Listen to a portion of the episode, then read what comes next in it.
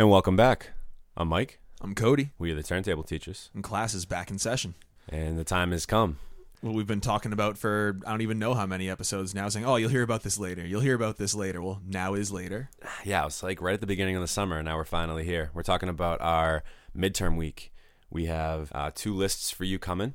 Our first today's is going to be a top 20 of 2019, so top 20 songs of 2019.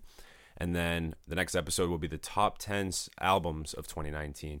So anybody that's been with us for a while, six to eight months ago, we did lists for the 2018. Uh, that format was top 25 songs and then top 10 albums with 15 honorable mention songs on the top songs. And then ten honorable mention uh, albums on the on the albums list. exactly. So for this one, we kind of felt like, I mean, we will probably have honorable mentions at the end, but we were talking just the other day about how we're just gonna kind of keep that more informal and just more bounce each other's like in honorable mentions back and forth, not like a strict fifteen. But we felt like the mid years this year, the ten albums and the twenty songs, it's just an even half of what we did last year for the final, so it kind of works out really well. So Yep. half as much music for half the year.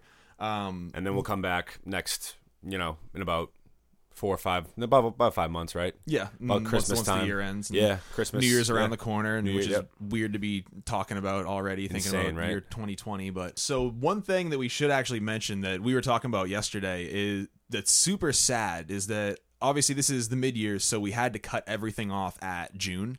Um, so Right. and there was a lot of music that came out within the first week, two weeks of July that if it was two weeks earlier would absolutely be on on these lists right now. Yeah, so just a, just a kind of a spoiler for everybody else. I don't think obviously the top our top 20 songs they're going to be from January 1st until June 30th. So of course, you know, this is about to come out mid mid August, so there's clearly been about a month and a half of new material that's come out that isn't eligible for these lists. And it'll be interesting to see what songs and what albums from our mid years end up staying because to be honest with you, I think out of what's come out recently, I think an extra two albums that have come out probably would be in my top 10. And I think there's a bunch of songs that would be knocking out some of these songs. So it's going to be interesting to see what f- stays, what falls. Uh, but it's going to be fun. I, I've been really excited about this one for quite a while, man. it's a I fun love I love doing the lists. it's a fun episode to like make and prep for and everything. It I mean. I've already kind of noticed something interesting in my own list of songs by artists that have since had their album come out.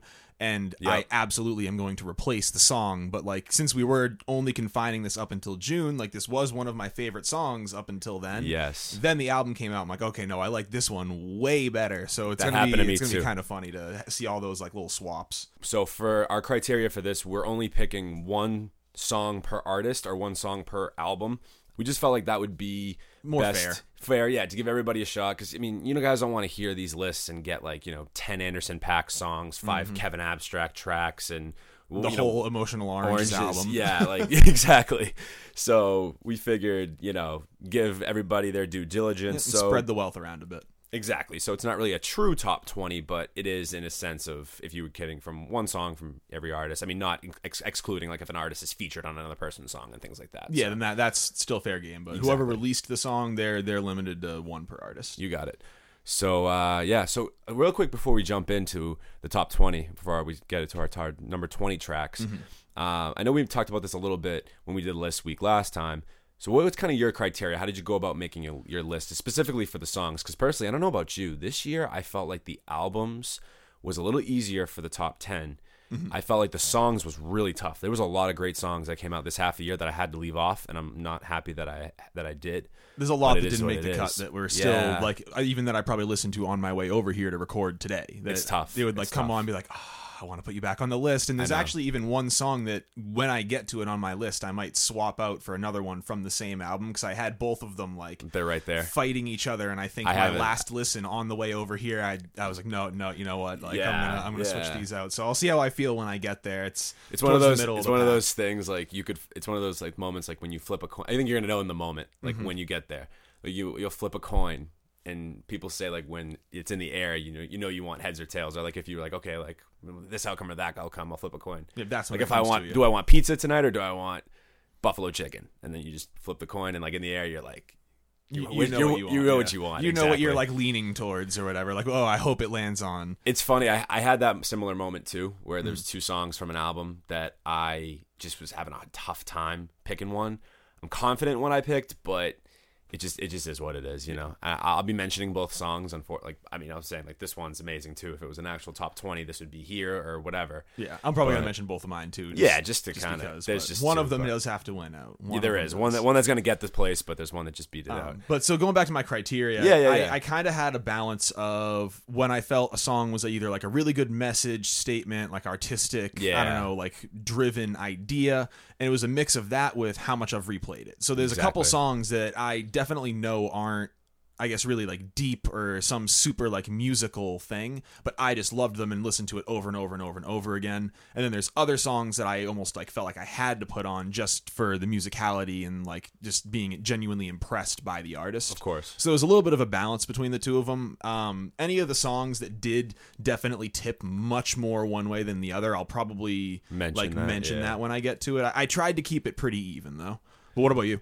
I'm about the same. I, I say I think I said this last time. I said I, I was more like 75% replayability, 25 like percent the artistic message and things like that. Like, but if there was an artistic message that I thought was very profound or something that I just kind of felt like deserved to be on there, I put Really it on there. wowed So you. again, it's not like my true top 20 songs of like the songs I played literally the most. Like you could go back in my you know my top 25 played you know thing on apple music Yeah. and probably figure out you know roughly which songs those are a lot of them would be from the same artist but uh, if there was like a great artistic Like moment statement or, or moment exactly right i was more apt to be like all right this kind of has to go here Mm-hmm. and it was tricky man and uh, i did a lot of shuffling uh, i started making my list maybe like a month ago Mm-hmm. and i think i finalized it about two days before i left for california and i just got back like what two days ago and now uh, here i am and yeah I, recording. I'm pretty set on it, and I feel good about it right now where it's at. So, uh, but I'm not sure how many of these songs will. It's like I said, it's gonna be interesting to see what stays and what doesn't at Yeah, the end of the, the year. cut once uh, we get, I get to include Like there could be a top 20 song right now that could even fall out of my honorable mentions by the end of the year potentially, depending on how much. Because we had such a good July, like, and there's so much. There's so much coming out in August, you know. So this year is just jam packed. Mm-hmm. Well, yeah, because we got like Earth Gang coming up, and then we got um, Brockhampton's coming out with an album. yep.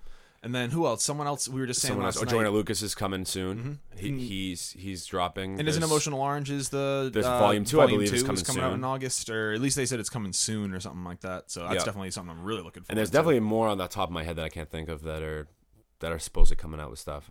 You know, But- I mean, Chance just came out with his album. I know we'll we'll, we'll talk about that at and some point. YBN, YBN Nas, Cordae. um, no, oh my god, yeah, Nas. There's been so much that's come There's, out. there's a lot of good stuff. Yeah, that'll that'll be on that back end. Potentially. uh, BJ, BJ, like we're BJ, just like Chicago we're kid, basically yeah. having like the July re- recap Man. right now. This is how much stuff has basically come out, and Yeah. I don't know how We'll- upset we'll hit it eventually. both are that we can't Yeah. like put it in this video, I but know, but it is what it is. yeah. Anyway. so, going right into it. Um, you wanna I hit- think last time we just went song for song. I'm pretty sure, Sure. just like 20 on up. We're gonna kind of go through the bottom 10 of them a little bit quicker, just to save some time, so we can talk about the top 10 a little bit more. Just to, I'm sure that we have a lot more to say about those songs. Sure. Um, but so I mean, good. I'll just kick things off. Um, my number twenty, it was a song that I wanted to actually put on um, a different video, but the album didn't come out in like the time constraint we put on it. Uh, Ah. I think it was uh, what like the April, May. J- I can't remember what um, episode it was. But uh, the Chon album, there was a song on it called "Gift." So that's my number twenty, uh, Chon "Gift." Chon, anybody who doesn't know, I've talked about them a couple times on the show. Uh, they're pretty a pretty big act now. Actually, uh, they have a tour with Between the Buried and Me opening for them, and I always thought Between the Buried and Me was kind of like a bigger name. But either way, uh, they're a math rock group. Um, they are very I don't know distinct in sound. You can kind of tell when something's Chon. Uh, they really kind of set themselves apart from other math rock bands. But so basically, it's classic Chon on display. There's not really going to be anything super out of their sound palette. It's not like um, Polyphia when they switched their sound up to that really like dark sound on their last album.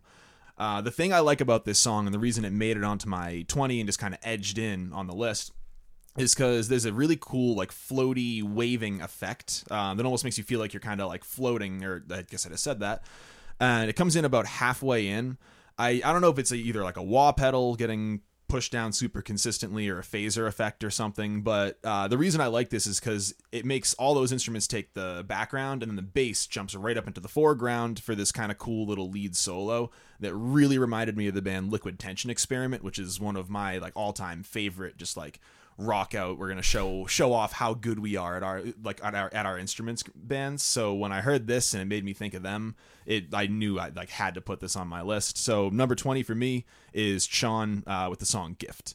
Nice.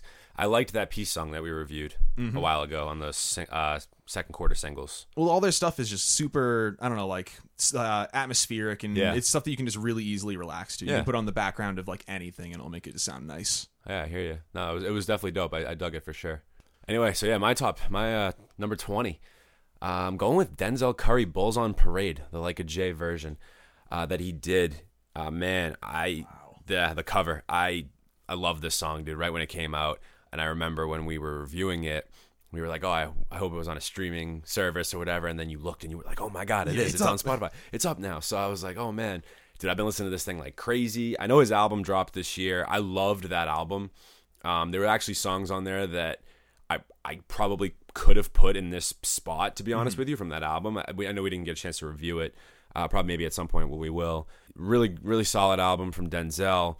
But I just felt like this artistic statement uh, and how much that I really enjoyed it just triumphed everything that was on that album. The energy is just so next. Oh, level. that and there's all there's energy all over this thing, and seeing it live at Boston Calling to me, I think is what sealed this for me as like being such an iconic moment of rap truly crossing over again into sort of this metal, uh, sort of almost like rock genre. r- rock genre, this almost screamo style, and uh, just the ability to like sing the way that Zack de la Rocha did, but like with such more like force, and he has such a good. He hit those so many of those low notes, and his pitch control is unbelievable. Like hit, the vocals are just beyond impressive. Mm-hmm. Well, it's like really hard to do that, and I think that people always kind of chalk to, oh, he's just yelling. Like, No, no, if you just no. yell about a halfway into that song, you're gonna blow your voice out, and it's not gonna exactly sound good. and i mentioned this too like it's really cool that an art like an artist can pull somebody who is just like me who's very much into rap and hip hop and blend the genre and say you know who somebody who's never really cared for heavy metal or death metal or anything like that and for him to really make me enjoy this mm-hmm.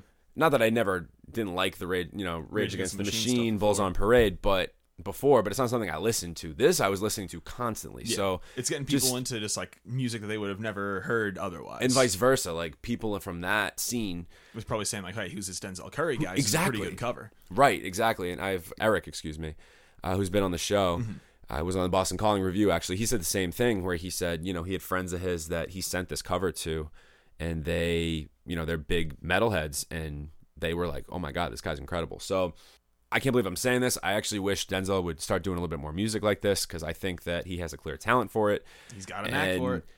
I don't know if this song is gonna last. I don't know what the staying power will be. Uh, but I think it's an unbelievable artistic statement this year, or so far from Denzel. I'm super excited to see what he does uh, from here. And, and and ZUU was a solid album as well.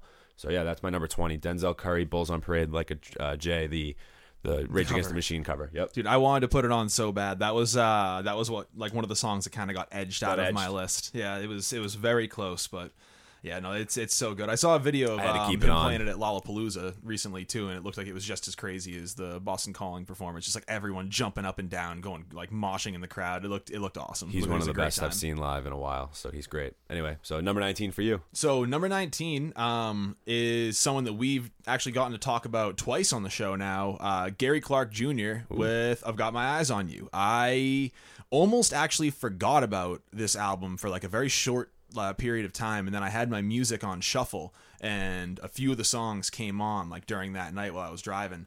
And it was almost like reminding me, like, oh my god, that's right. So I immediately like saved a bunch of them and then added them to uh like to my list, so I would make sure that I remembered to talk about it because I mean between the album and the show, I I feel like we've gotten I don't know a pretty good taste of Gary Clark, and I, I although my initial reaction of the overall album has definitely changed, this song has stayed as one of like my favorite tracks off of the whole thing. Okay. Um, but so anyone who hasn't heard either of those episodes, um, he's a very guitar like bluesy rock driven uh, musician. Has an amazing, amazing voice, uh, and throughout the entire album, kind of switches his sound up a ton. On this song specifically, I mean, again, it's really no surprise. It's the guitar that he's pretty well known for. Kind of blew both of us away at the show. How like clean and I don't know, like proficient he was on on the guitar. Um, but I don't know. It, it it's kind of uh, got a more. It almost seems like more somber than some of the uh, the other tracks on here that were a lot more upbeat. Like we said, there was like the song that has like the more surf rock feel to it, and the other one that was almost like Yeah. um like a punk rock song. So this one just definitely lets Gary I don't know showcase uh, his emotion and his vocal talent a lot more. And he has really really super tastefully used falsetto riffs, uh, which I I'm I talk at length about on the full album review because he brings it in all the time, and I just love it.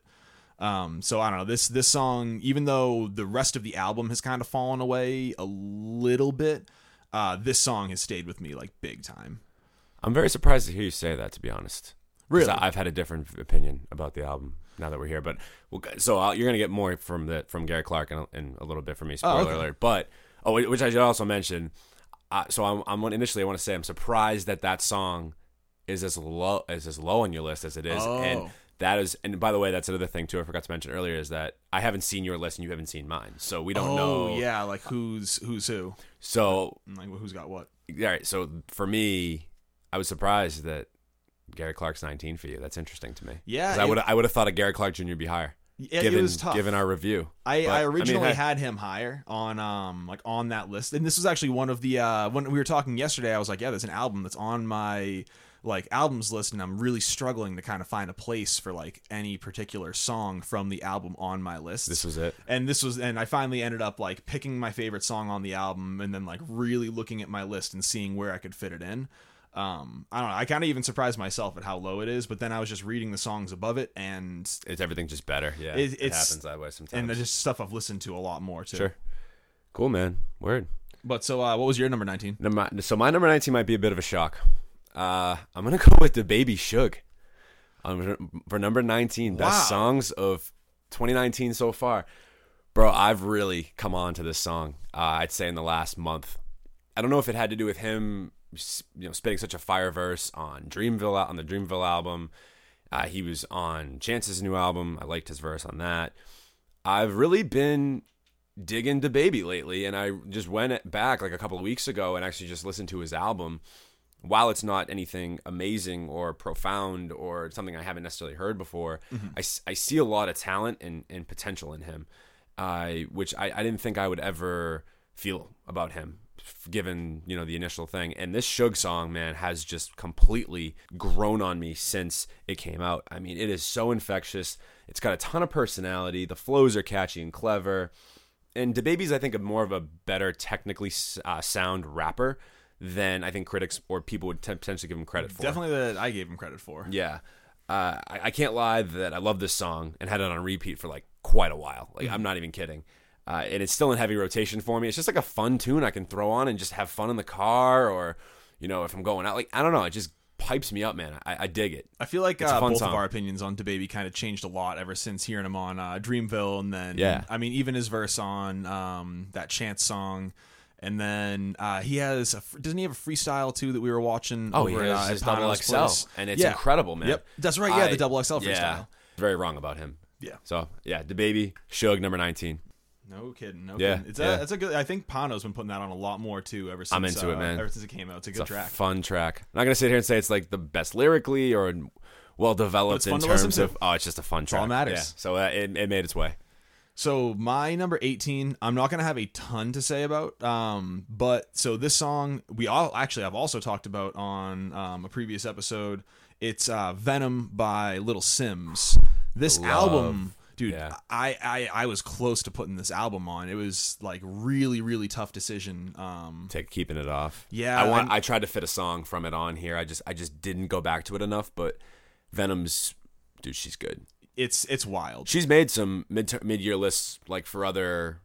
Uh, for other like music reviewers, Well, and her YouTube album got super well reviewed. I mean, I'm Yeah. pretty sure that uh, didn't Fantano say it was like the best rap At album point. at that point of the year, or something yeah, like that. which was it early out? to say that. I think it was like February or March when that came out. But Yeah. yeah, I I really liked that for sure.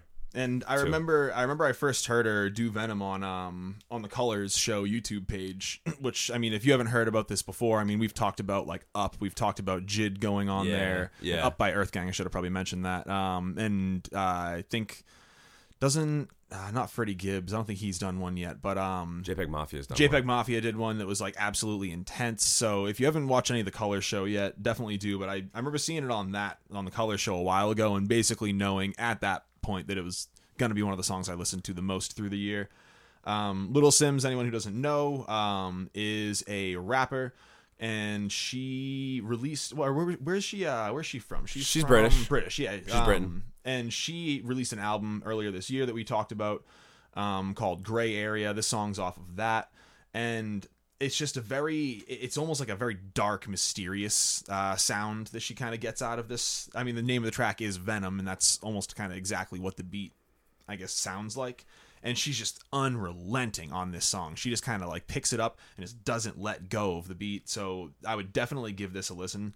It is like a weird like st- there's like these strings that are kind of over the top and they're wicked fast, so it gives like a horror movie feel. And I think I mentioned that before.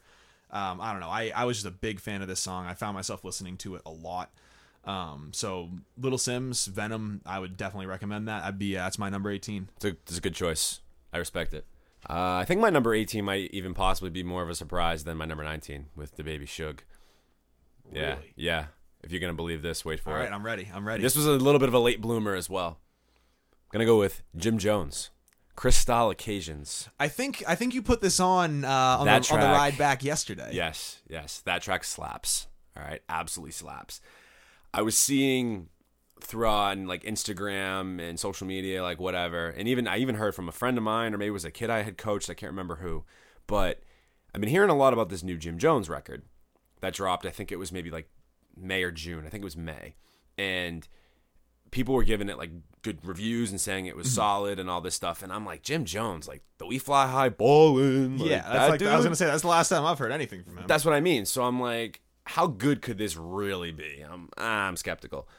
And I actually listened to the album, dude. And while the, I mean, I'm not gonna sit here and say the album's gonna make my list. Spoiler alert: it's not gonna be on the albums list. I'm just throwing that out there now. It's a really solid album from Jim Jones, and I am so impressed with just his maturity and the confidence that he's rapping with, and it makes me a little bit misunderstood in terms of like maybe he was just riding the waves of the trend and the trends of of that time potentially the, because the, the whole like uh, ringtone rap era. yeah basically. so for me I, I i'm so just happy that he comes back with a, a really amazing project uh, for him for his standards and also a song that makes my list. Uh, the first this is the first track off of the album.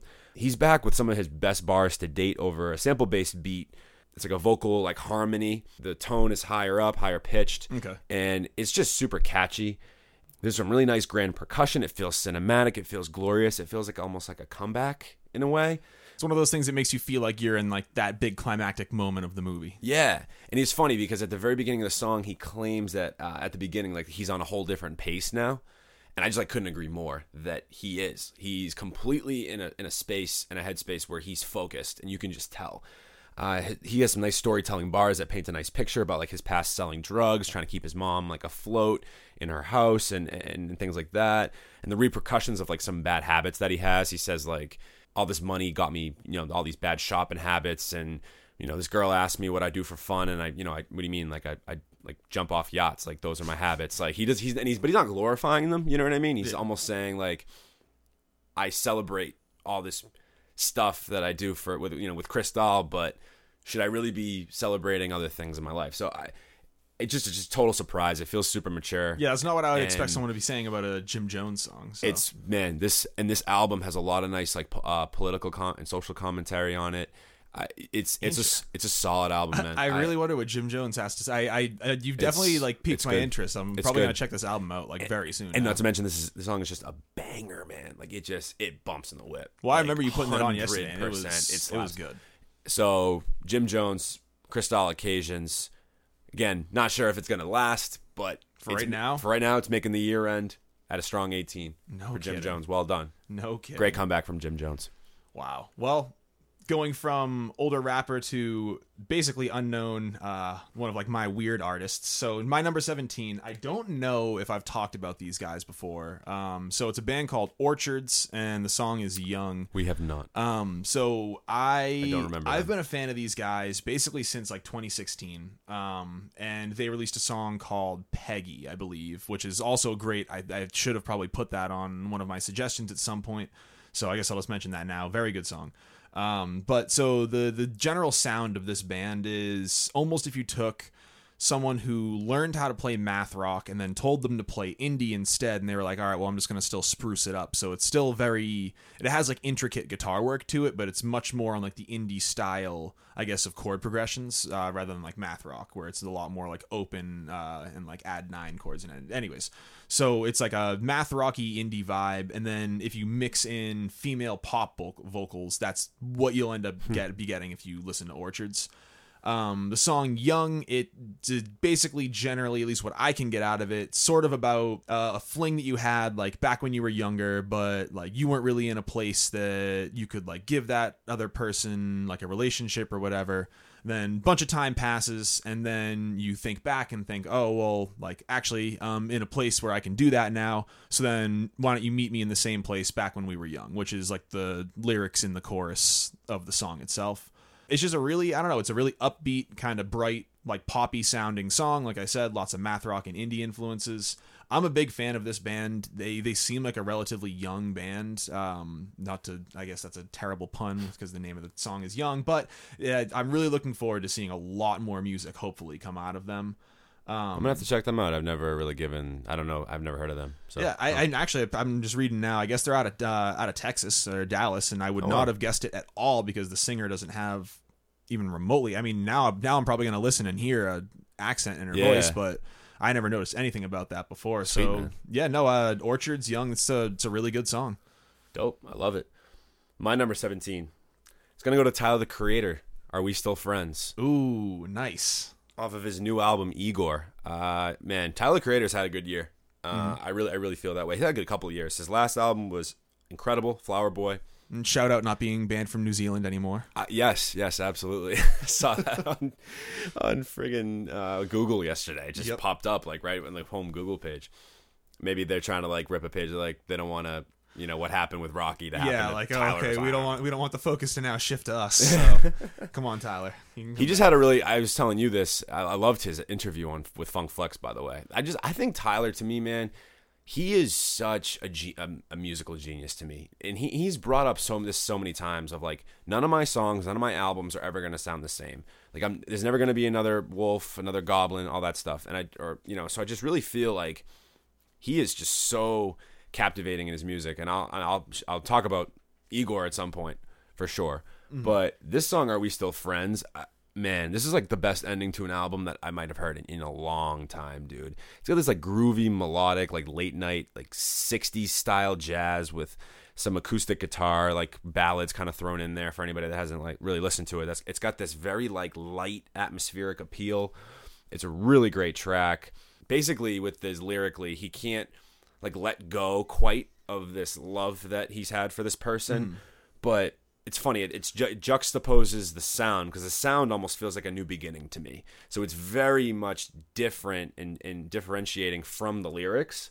So it's just really cool. Well, and then even playing off the name too, like it- it's like the end of I guess the romantic relationship, Yes. trying to at least keep that person like in in his life because moving forward, just because he thinks they're either like a good person or just wants them there. Exactly. Yeah, and I'll get more into this in- when we talk about the album.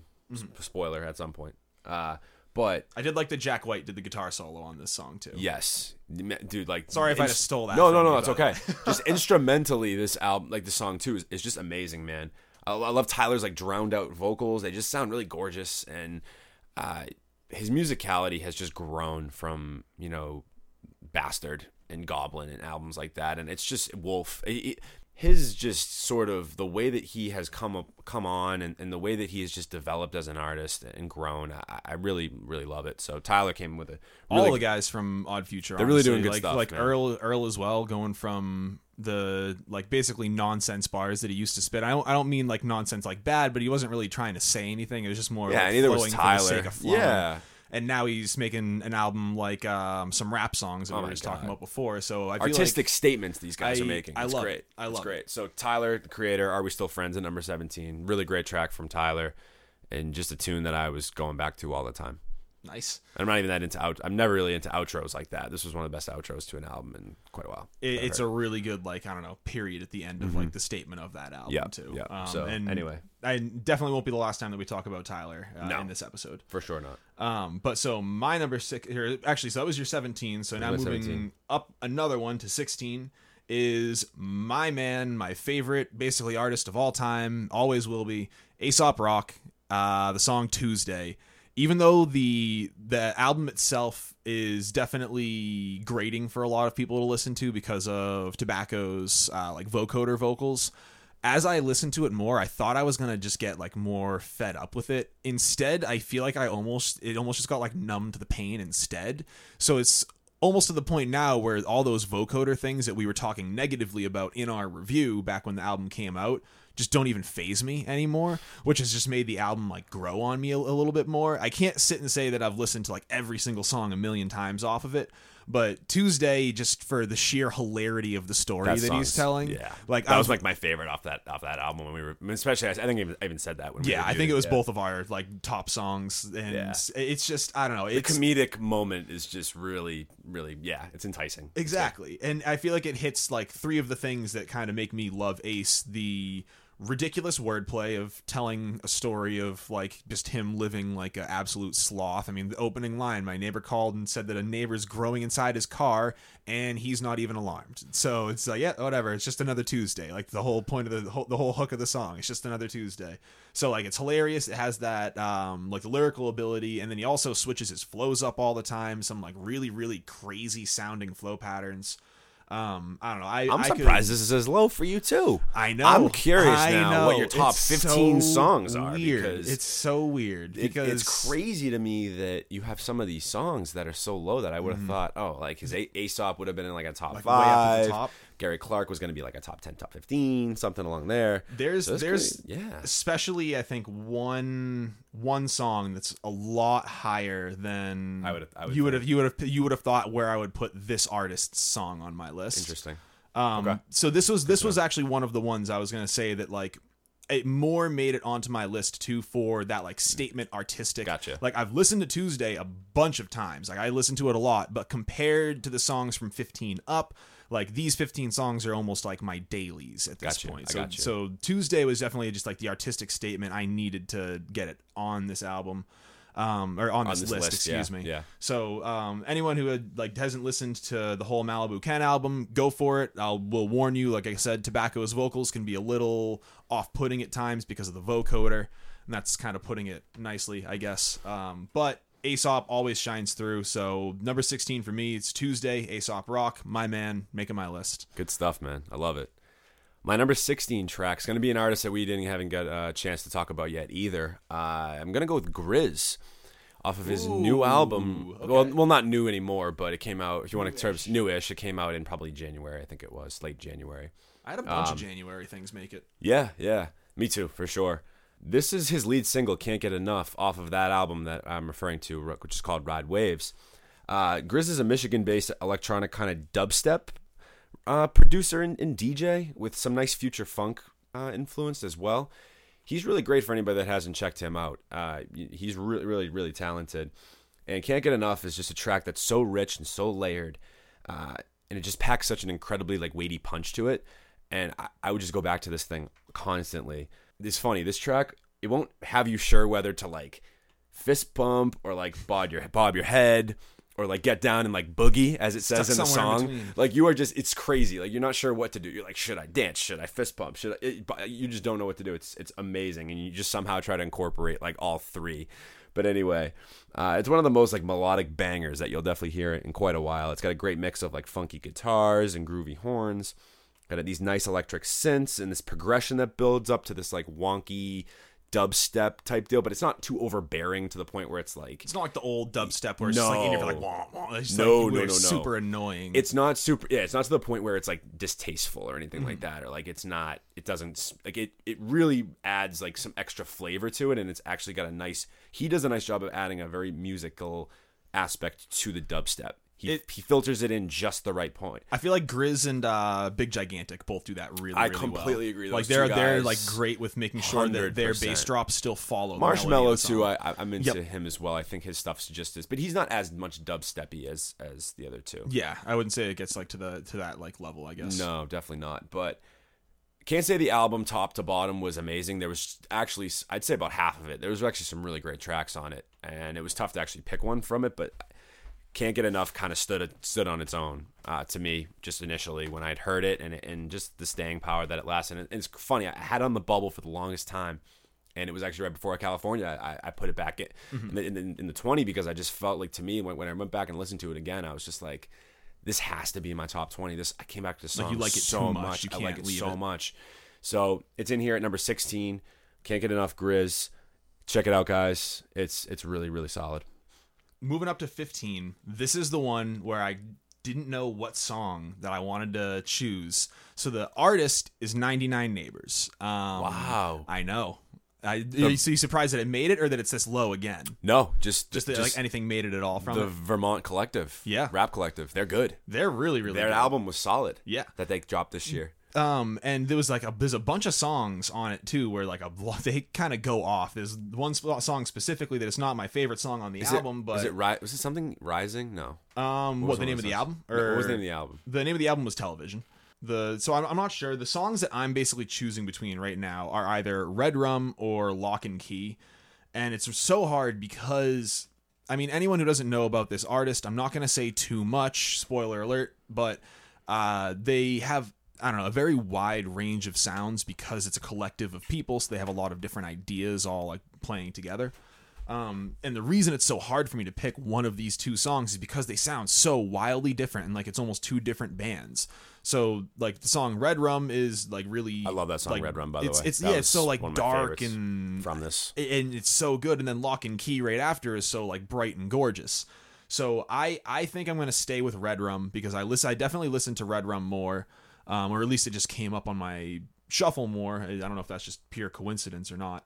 But i don't know. The, the it's like a very classic sounding bass that leads the song in which i'm always just a big fan of. It's not just like that over modulated synth bass. Um, and it's like a couple acapella bars in the beginning. And something that I actually like the most about this song is those like really, I, I think it's string samples. I'm not sure, but it's like the really quick little string samples that almost sound like when like a mosquito flies by your ear really, really quickly. You just hear like a buzz, like Yeah. "Wing," and it's like really quickly, and then it's gone. And there's a bunch of those that just kind of flutter around in the beat, and it's just so weird sounding. So Yeah. like that just again, it just makes the overall sound of this song it, it, like ties it all together like the vibe that they were going for it's like low and relaxed but then still fast and nonstop at the same time so i don't know it, it was i i couldn't leave this off the album itself was incredible and picking just one song off of it made me pull my, pull some of my hair out but red rum ended up winning out in the last last little battle right there as i came to the song awesome man, so yeah number 15 99 neighbors red rum great. My number 15 track is going to go to our guys, Owel. hey Weather there we go Weather Report. Uh, major highlight for me off that album. Love that album. Uh, singing is just so passionate on the back end, especially when like the electric guitar comes in and just the crazy drums and cymbals. Like we talked about how the progression of all of these songs on this album, like how they were a little bit samey, but that it was okay because they were so good because they were all so they're, good. so- exactly. they're so good at making that climactic moment. I don't care if you're just going to build to a climactic moment every song. I'll just I'll still be there ready for it when it happens, just because they're I don't know so good at making that sound. And uh, shout out their vocalist Jay Kong, who we've, we've who you know reached out to us and you know wished us the well and, and really enjoyed what we do and even to extent agreed with some of the things that we said. So he's just one of the most humble guys in, in, in the game. We wish nothing but the best. We cannot wait for that concert, by the way. Yeah, they're they're coming what in October, right? October So fifteenth, I believe. I got to recheck the date, but Yeah. yeah. either way, we're we're, we're there. yeah, so we'll finally Uh, get to actually be able to see this all get played live. It's gonna be great. Yeah, yeah. But his his punk rock ish like influence vocals on here just are, are so just ah, it's got such good charisma and personality, and I just I love his. He's a great vocalist to me, and and the band just really just shines behind him as well. I just love the violin and the string section on here. They're mixed so well with the keyboards. And they're just like two important like parts of the song and a parts of their band that really set them apart, the violin and the keys. Like not as many bands implement them as much as they do and it's so tastefully. Yeah. And they're just just criminally underrated and and I wish them nothing but the best and, and this is one of the best songs of the year off one of the best albums of the year. I'm sorry, spoiler alert, I'll say it twice, I'll say it three times. It's gonna be mm. on the list, guys. I'm not gonna gonna be the on- number, but it's there. It's gonna be on my So- list too. Yep. And, And not to give the away the time- albums. Yes, it's not. Yeah, yeah. Well, this won't be the last time that we even talk about this band this episode too. So we're So, you'll hear a lot I won't, about this. Yeah, band. I won't say any more than I've already said. Everybody knows I like them. They know I like. We love them. So shout out Owel, Weather Report, great track. Absolutely. But uh, rolling right along into my number 14, I am shocked that this artist is higher on my list than it was on your list. I have I Think by Tyler uh, at my 14 right now. Why would that be shocking to you, though? I feel like I for some reason I thought like I liked this album, but I thought that you liked this album a lot I do. more than I liked this I love it. album. So I love that it. was that was why I was just like very surprised to see that the Tyler song on your list ended up being it's almost it's almost like with me having uh Aesop and Gary Clark I solo. it. I, Yeah. that's like kind of it what I'm sense. feeling right now. Because the album for Tyler, I- Igor for me, front to back, like a front to bottom as a collective, incredible. Individual tracks, I wasn't loving individual tracks nearly as much as some other individual uh, individual tracks this year. Gotcha. I almost put New Magic Wand instead, to be honest with you. There's so many tracks I could have put. I think was another one that I really loved too. So, yeah, I, I see your point, but it's more of a everything with like it needs to all be together for it to for like, Igor really, for me. Yeah, like but get that full experience. exactly, exactly. I actually have another album I'm going to talk about in the albums that you'll be shocked to get, even get a song. But anyway, so, Interesting. yeah, Well, I mean, so that I feel that same way about. But anyway, Well, so we're, we'll be talking about Tyler then um, again in like the next episode too. We talked about him a bit in the beginning, so I won't really drag on here for too too long. The song I think it goes again into the overall theme of this album of just like having a love interest, getting interested in them, making something, and then having it kind of fall apart. This song is basically where it's him starting to like realize that he's falling for this person, like thinking that and realizing it's for real. I mean, that's what it like the hook lyrics literally are is like female vocalists like for that. yeah, I they- think they- I'm falling in love. Yeah, It's so- very very groovy, very tasteful. Exactly, yeah. and like I love the I don't know, I love like the wicked high, um, like the high pitched vocals and stuff. Who the, who is the vocalist? Isn't isn't uh Solange? I think or something. Is that how you pronounce that? I hope I believe hope it's that's Solange. pronounce Yes, that. that is how you pronounce it. Um, but I don't That's know. I just I just love like the synths in this song. I love that the beat comes in with like just the uh like the drums right off the bat. Um, I don't know. I love the message of the song, of the album, of everything. This was the song that I think I listened to the most out of the album. It was either going to be like this or uh, Earthquake, because I mean both of those I've definitely heard a lot. But I ended up leaning towards I think instead. Um, so choice. Tyler the Creator. Well, again, you guys will be hearing about him again on the next episode. But uh, for now, I think that's uh, coming in at my number fourteen. Okay, my number fourteen is coming to Injury Reserve featuring Amine, Jailbreak the Tesla. Bro, So, man, it, it was so This hard for me. this song, man, holy crap! For anyone that hasn't heard this track, it's got the Tokyo Drift sample with like a nice experimental twist sonically, and the beat sounds. It's like the beat honestly sounds like it's from like 3019, not 2019. It's it's crazy futuristic. Uh, the hook is simple and but it, and it's actually a little bit like tongue in cheek. It's just like fuck it, jailbreak the Tesla. Like it's it's it's kind of funny to me. It's it's almost like a I don't know. It, it, it's just it's just one of those super catchiest but like most simple things. Almost kind of like a braggadocious type song. Oh, I Yeah. Would, no, I would almost maybe not not exactly compare it to like Wells Fargo, but it's like people kind of it's just like a feel. It's like a fun song. Yeah, oh yeah, this song is just a classic banger, but uh, really some really cool pitch shifting and vocal filters that like drive the futuristic sound with Richie the T's verse and even Amine's like he gets into this like double time flow at the end and it, they almost put like this like robotic type of filter on his on the back end of his verse. Super cool. Uh, Richie T comes in with a verse that's very nostalgic and even humorous. He talks about like when people used to like jailbreak iPhones and stuff like that, and how it was like LimeWire on crack, and and basically how cool it would be if you could like jailbreak a Tesla. I mean, to be honest with you though, what, they, what, what, like, what are you adding to your Tesla by jailbreak? I'm, I'm, I really want to dive into this far. Richie the T, if you're listening to this, you're not, but if you are, they've already come up with that. It's called a transformer, bro. That's hilarious. That's jailbreaking a Tesla. I, Jailbreak it and end up That's- with that's- Optimus Prime in your in your living room. exactly. That's so, so funny. it's not as original as he'd like it to be. No, I'm only playing. Uh, hey, whatever. It's all good. I, I love Amine's first at the end of this. He's got a nice, solid contribution. Uh, like I already talked about the crazy flow pattern that he has on the end of this song. It's just, it's just a banger, dude. And uh, yeah, just, just the fuck it, jailbreak the Tesla. Like it's just so It's- catchy to me, man. It's such an earworm. It, gets, really it gets is. caught in your like head so easily. I don't know how or why, but it just does. it just does. I so agree. 14, jailbreak the Tesla, Good pick. injury So, reserve. coming up to 13 th- this was another one i feel like i had trouble like really placing like getting its exact spot because i think i started it much lower and then every time i would see the song right above it and be like i like it more than that one too and it would just like keep bumping up and up and up and up and up and then before i knew it i was staring at number 13 uh, free nationals time featuring Kali Uchis and mac miller i don't know if this is later on your list or It not did not make it. It Okay, was, it was was an gonna say I would- outsider would looking in. It was an outsider looking in. gotcha Yeah. So honestly, one of the biggest reasons this made it onto my list too is all the days this summer chilling out at Pano's pool. So shout out Pano, um, who's just on the that past The episode, the the Dreamville episode with us. And Yeah. probably be back again for uh, YBN album and the Chance album, anything else like that. But so uh, chilling at his pool, this was one of the songs that we were putting on like every single time that we were out there because it's just such a smooth, summery feeling song. Um, it was the anyone who doesn't know, it was the first posthumous release. Um, right? Wasn't it the first posthumous verse from Mac, or was there one other song before this? I know there was two that came out right around the same time, but I can't remember which one came first. It was this track and oh my god, what was the other track? I'm blanking on it right now too. I can't I can't remember. But um, it's gonna tick me off. so I mean this this song, uh, Kali Uchis's basically what you would expect out of her. It's just an incredible voice as always. She had um, an album that came out last year that I spoke pretty highly of and was a fan of a bunch of tracks off of. Um, just I don't know. Overall, this song is just kind of an embodiment of summer. It's one of those like put it on and literally, as I said, relax by the pool type jams.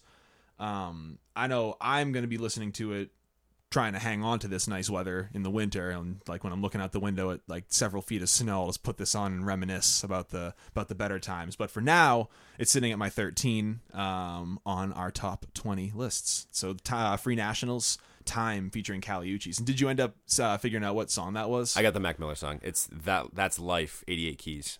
okay right it was the Yeah. 88 keys 88 okay keys yep track. yep yep yep that's right Yeah, lo- dude, Time was a great track. Great, great track.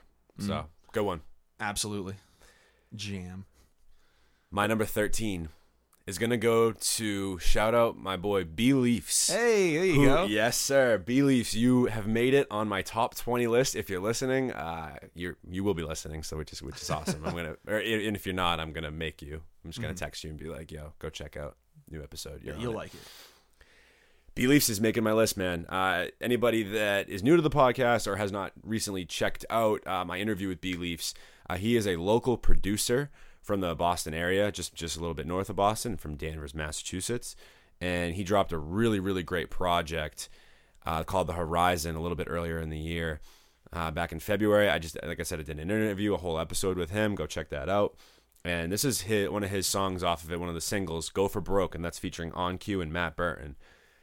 OnCue is one of the most to me like and we and uh, B Leafs and I had a, this conversation in our interview is just how criminally underrated that OnCue is, and uh, this was just such a great song to me, and, and it fit his aesthetic so well. If anybody that listens to OnCue, B did a really nice job of bringing in a beat that would work so well with OnCue's strengths, the way that he can kind of sing song a lot of the hooks and how lyrically he like fine little melodies and stuff Exactly. Exactly. His performance on here is just so passionate. It's incredible, like especially on the hook. And I just love like the heavenly atmospheric keys um, over like the nice drum progression that there is. The hi hats are awesome here. I just thought it was like a perfect segue from the intro in terms of message. And if, again, for anybody that hasn't listened to the album or hasn't doesn't know what I'm talking about, go check out this project. It's really good, and you'll be surprised at maybe some of this the artists that you see on there. Anybody that's like a good like that's an old school hip hop fan, you'll be stunned. So And if you are, then go and listen to the episode and get some answers, you know, filled in about the album that you might be thinking. Yeah, exactly. So number thirteen, B Leafs, Go for Broke featuring OnCue and Matt Burton. Shout out B Leafs and local artists. So up onto 12, um, going back again to an older album that came out. I think this is this is January. I'm pretty sure, right? Or it was either January or February that Well, we tell me reviewed the album this. first, Um, so. James Blake, Assume Form. Ah, the, my guy. the song I got is "Tell Them." Um, I had a hard time picking between two songs, and I have a feeling the other one I had a hard time picking between is probably the one that you're gonna have on your list. possible. Probably a few up from here. so possible. I won't say much about James Blake in general, but this song specifically. Um, I talked about it at length on the uh, on the album uh, review. That was the January albums review. because uh, this song, I mean, it's featuring Moses Sumney and uh, has Metro Boomin on the producing or on, on the production. Um, but Moses Sumney has just a great control over this like falsetto style vocals. I would almost compare it to like BJ the Chicago Kid, where they both just use that like light, airy falsetto all the time. But I feel like Moses Sumney almost takes that to like the next level. He lets so much air out while he's singing, and it's just so smooth and like angelic while he's singing. The song itself has some like really cool strings in the background, and there's like trap influenced drums, which I mean that was kind of across the whole album. I remember us talking about how happy Yeah. we were that he took like a lot of hip hop influence. Yeah, he did. Um, but there's like eerie synths and there's a clap track with like I, I remember us talking like, all right, I usually hate clap tracks, but this time like it gets a pass because I actually like the way this one sounds. It's it's just It's such one, a- man. It's just such a cool sounding song. It's really eerie, like a lot of the songs on here have been so far.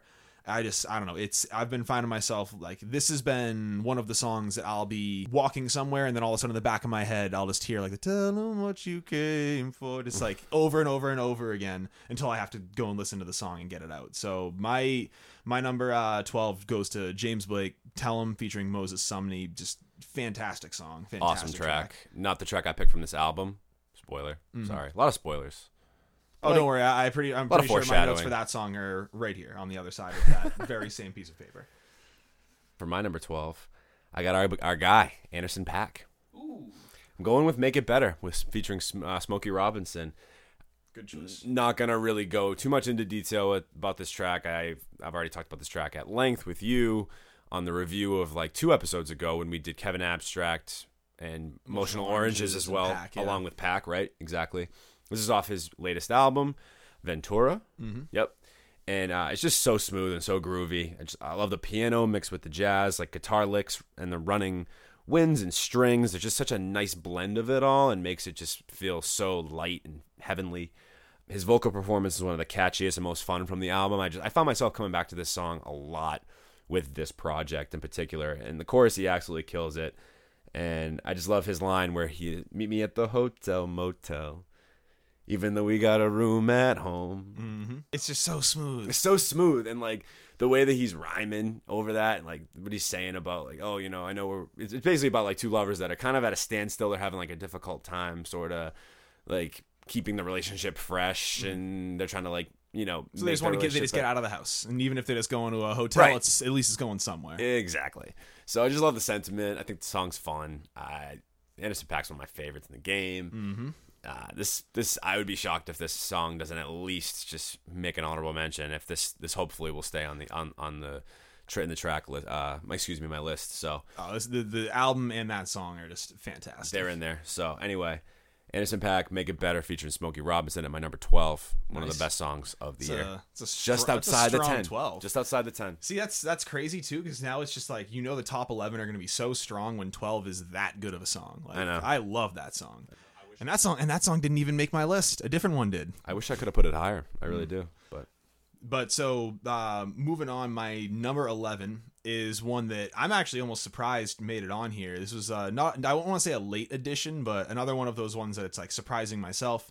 It is uh, GoldLink with uh, Coke White slash Moscow featuring Pusha T. And I don't know if you have this. Do you have this on yours? no, it just missed my. it was it was another fringer. Okay. It was. Fr- I wanted to put it in so badly. Well, dude, there you go. Now at least you get the chance to talk about it because Oh, it's almost working out perfectly now. It's like a couple song songs. is so good. It's fantastic. Oh, with. Pusha T coming, I don't want to take Still the Thunder from you, but oh, Oh, Pusha dude, T's dude. verse coming in.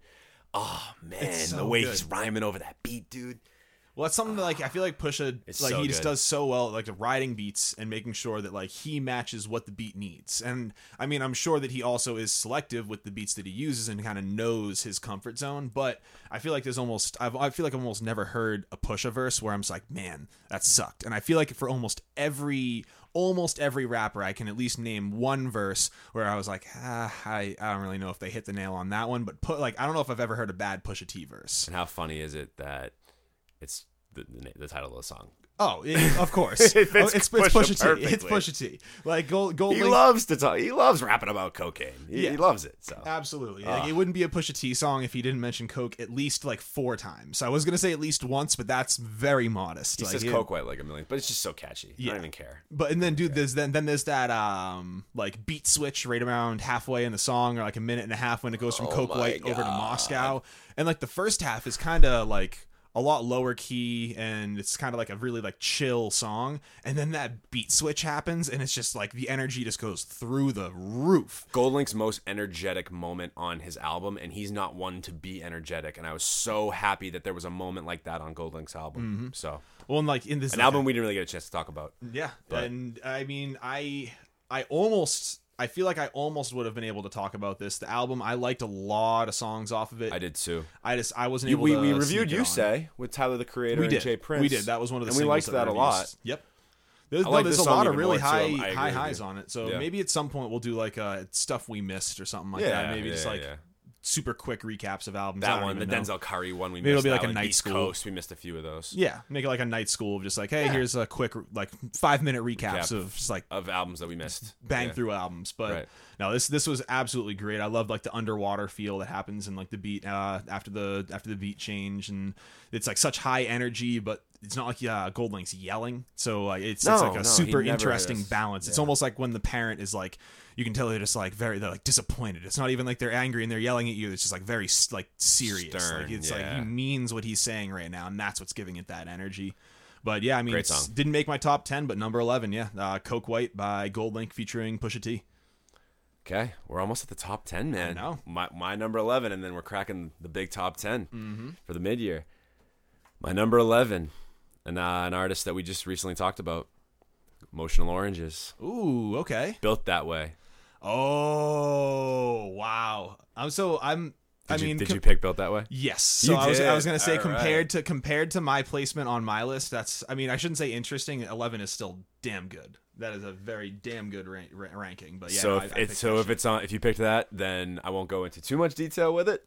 Uh, but like it's just one of my favorite songs from from that album, and uh, I just it was the song I replayed the most from it. So I just love the like sort of the just the sentiment of it and just the sound and how like like Aaliyah slash TLC sort of sounding that it is. Like it's just it's really it's a really cool fun track, and uh, I think that uh, the two singers in, in, in Emotional Oranges they just play off each other so so well. Well, that's something that we definitely like mentioned a lot. We did, they, yeah. They have great synergy, and it's something that makes their music just so much fun to listen. to. Exactly, and it was it was really more showcased here. I thought in the song particularly than most other ones. Not that the other ones didn't have it, but anyway. So I won't get into too much of it quite yet. We, we'll wait, we'll wait Yeah, for you to bring you it will, up. but You will hear about this again very, very soon. So eleven, Emotional Oranges built that way, and now we are into our top, Top tens. ten. This is crazy. So, my cracking my top 10, the first song, probably kind of a shocker. Um the so this is another band that we've actually talked about before. Um definitely much more up my alley. This was Crafter with uh, their track Lasting Efforts. Yep. I've continued to listen. This album has actually grown on me even more than when I the last time I still gave it like raving reviews. I think it was my second favorite album of that month, or maybe it was my third favorite. I can't quite remember where I, I, I ended don't up putting remember it you there. had it either, but Um, but so ever even since then, it's been climbing. Because I mean, even now, there's albums that beat it out on that list that it has now beat out to make it on the top ten or onto my twenty songs. Um, so the song I chose was the self-titled track "Lasting Efforts." Um, just between the intro riff and the harmonies between the guitars, it was really hard not to pick this one. And even you said, as someone who wasn't super into the hardcore genre, this was the song that was like your favorite. this was my favorite. Yep. yep. So I, I felt like just a mix of me liking this song a lot it being like the leading like track basically from or I think it, I think it might have the most plays right now. It's either that or collecting losses. And the fact that like even people who aren't really in the genre like it, that's kind of why I had to put this song on as opposed to a couple others I could have picked.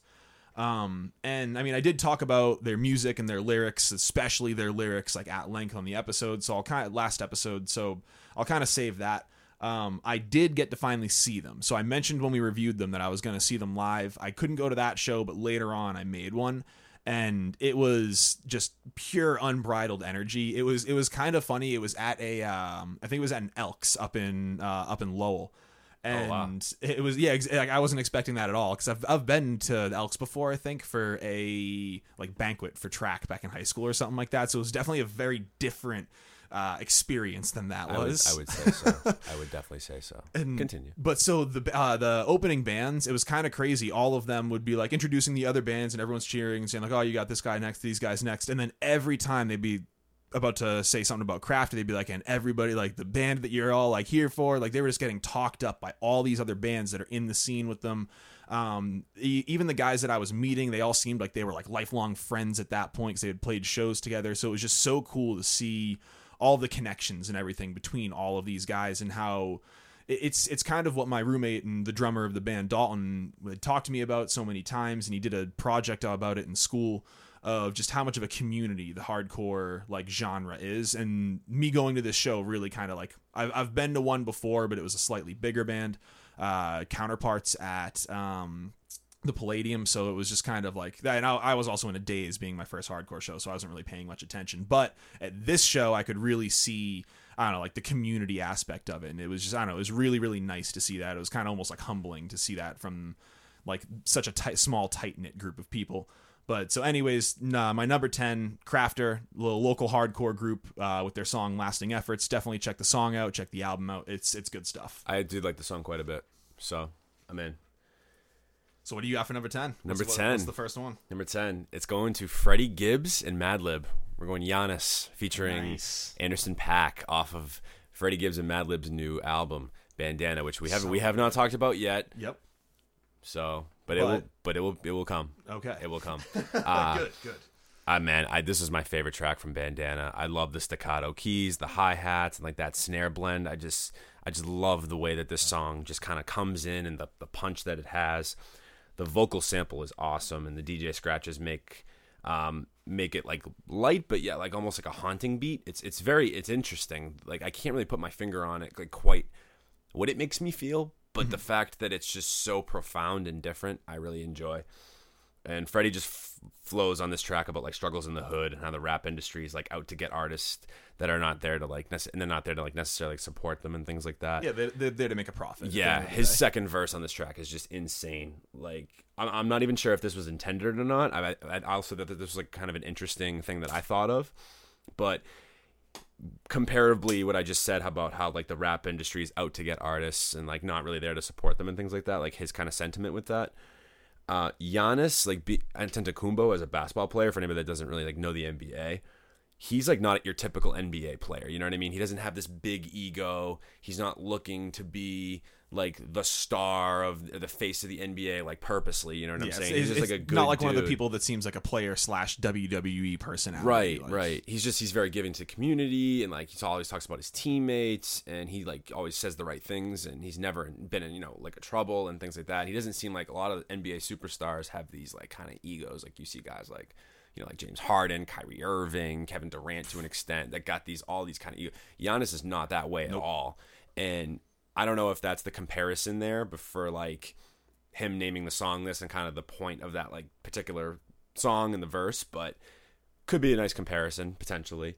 And Anderson .Paak gives like such a memorable and like powerful hook, uh, and then he raps, and then Anderson .Paak, com- uh, Anderson Paak comes in and he raps about uh, some of like his childhood struggles as well, like selling cauliflower on the streets and like things like that. Like See, it's just- things like that too that like make me love Anderson. 'cause That's such like a Yeah, I mean, it's yeah, you're right. It's just so funny to me that uh, Gibbs and Anderson .Paak were able to collaborate so seamlessly on a track. But I think it works because Madlib's the producer, because you know Madlib's from the California almost like the area. glue, yeah, He's the between the glue, exactly. Because yeah, I'll talk a little bit more about Freddie Gibbs and Madlib later on. But I just say in terms of Anderson .Paak's contribution in the way he kind of gels with them, I'm very much into. So, Giannis uh, by Freddie Gibbs and Anderson .Paak, great, great track. Definitely worthy of my 10 spot. Absolutely. I mean, I was wondering what the number 10 was going to be, and it's deserving. It's deserving. But moving up to number nine, this is a group that I that we haven't gotten to talk about yet, but now we'll get to talk about. Um, so this is the collective group Pivot Gang and their track uh, track Bible. This was off of an album that they just released uh, super super super recently called "You Can't Sit with Us."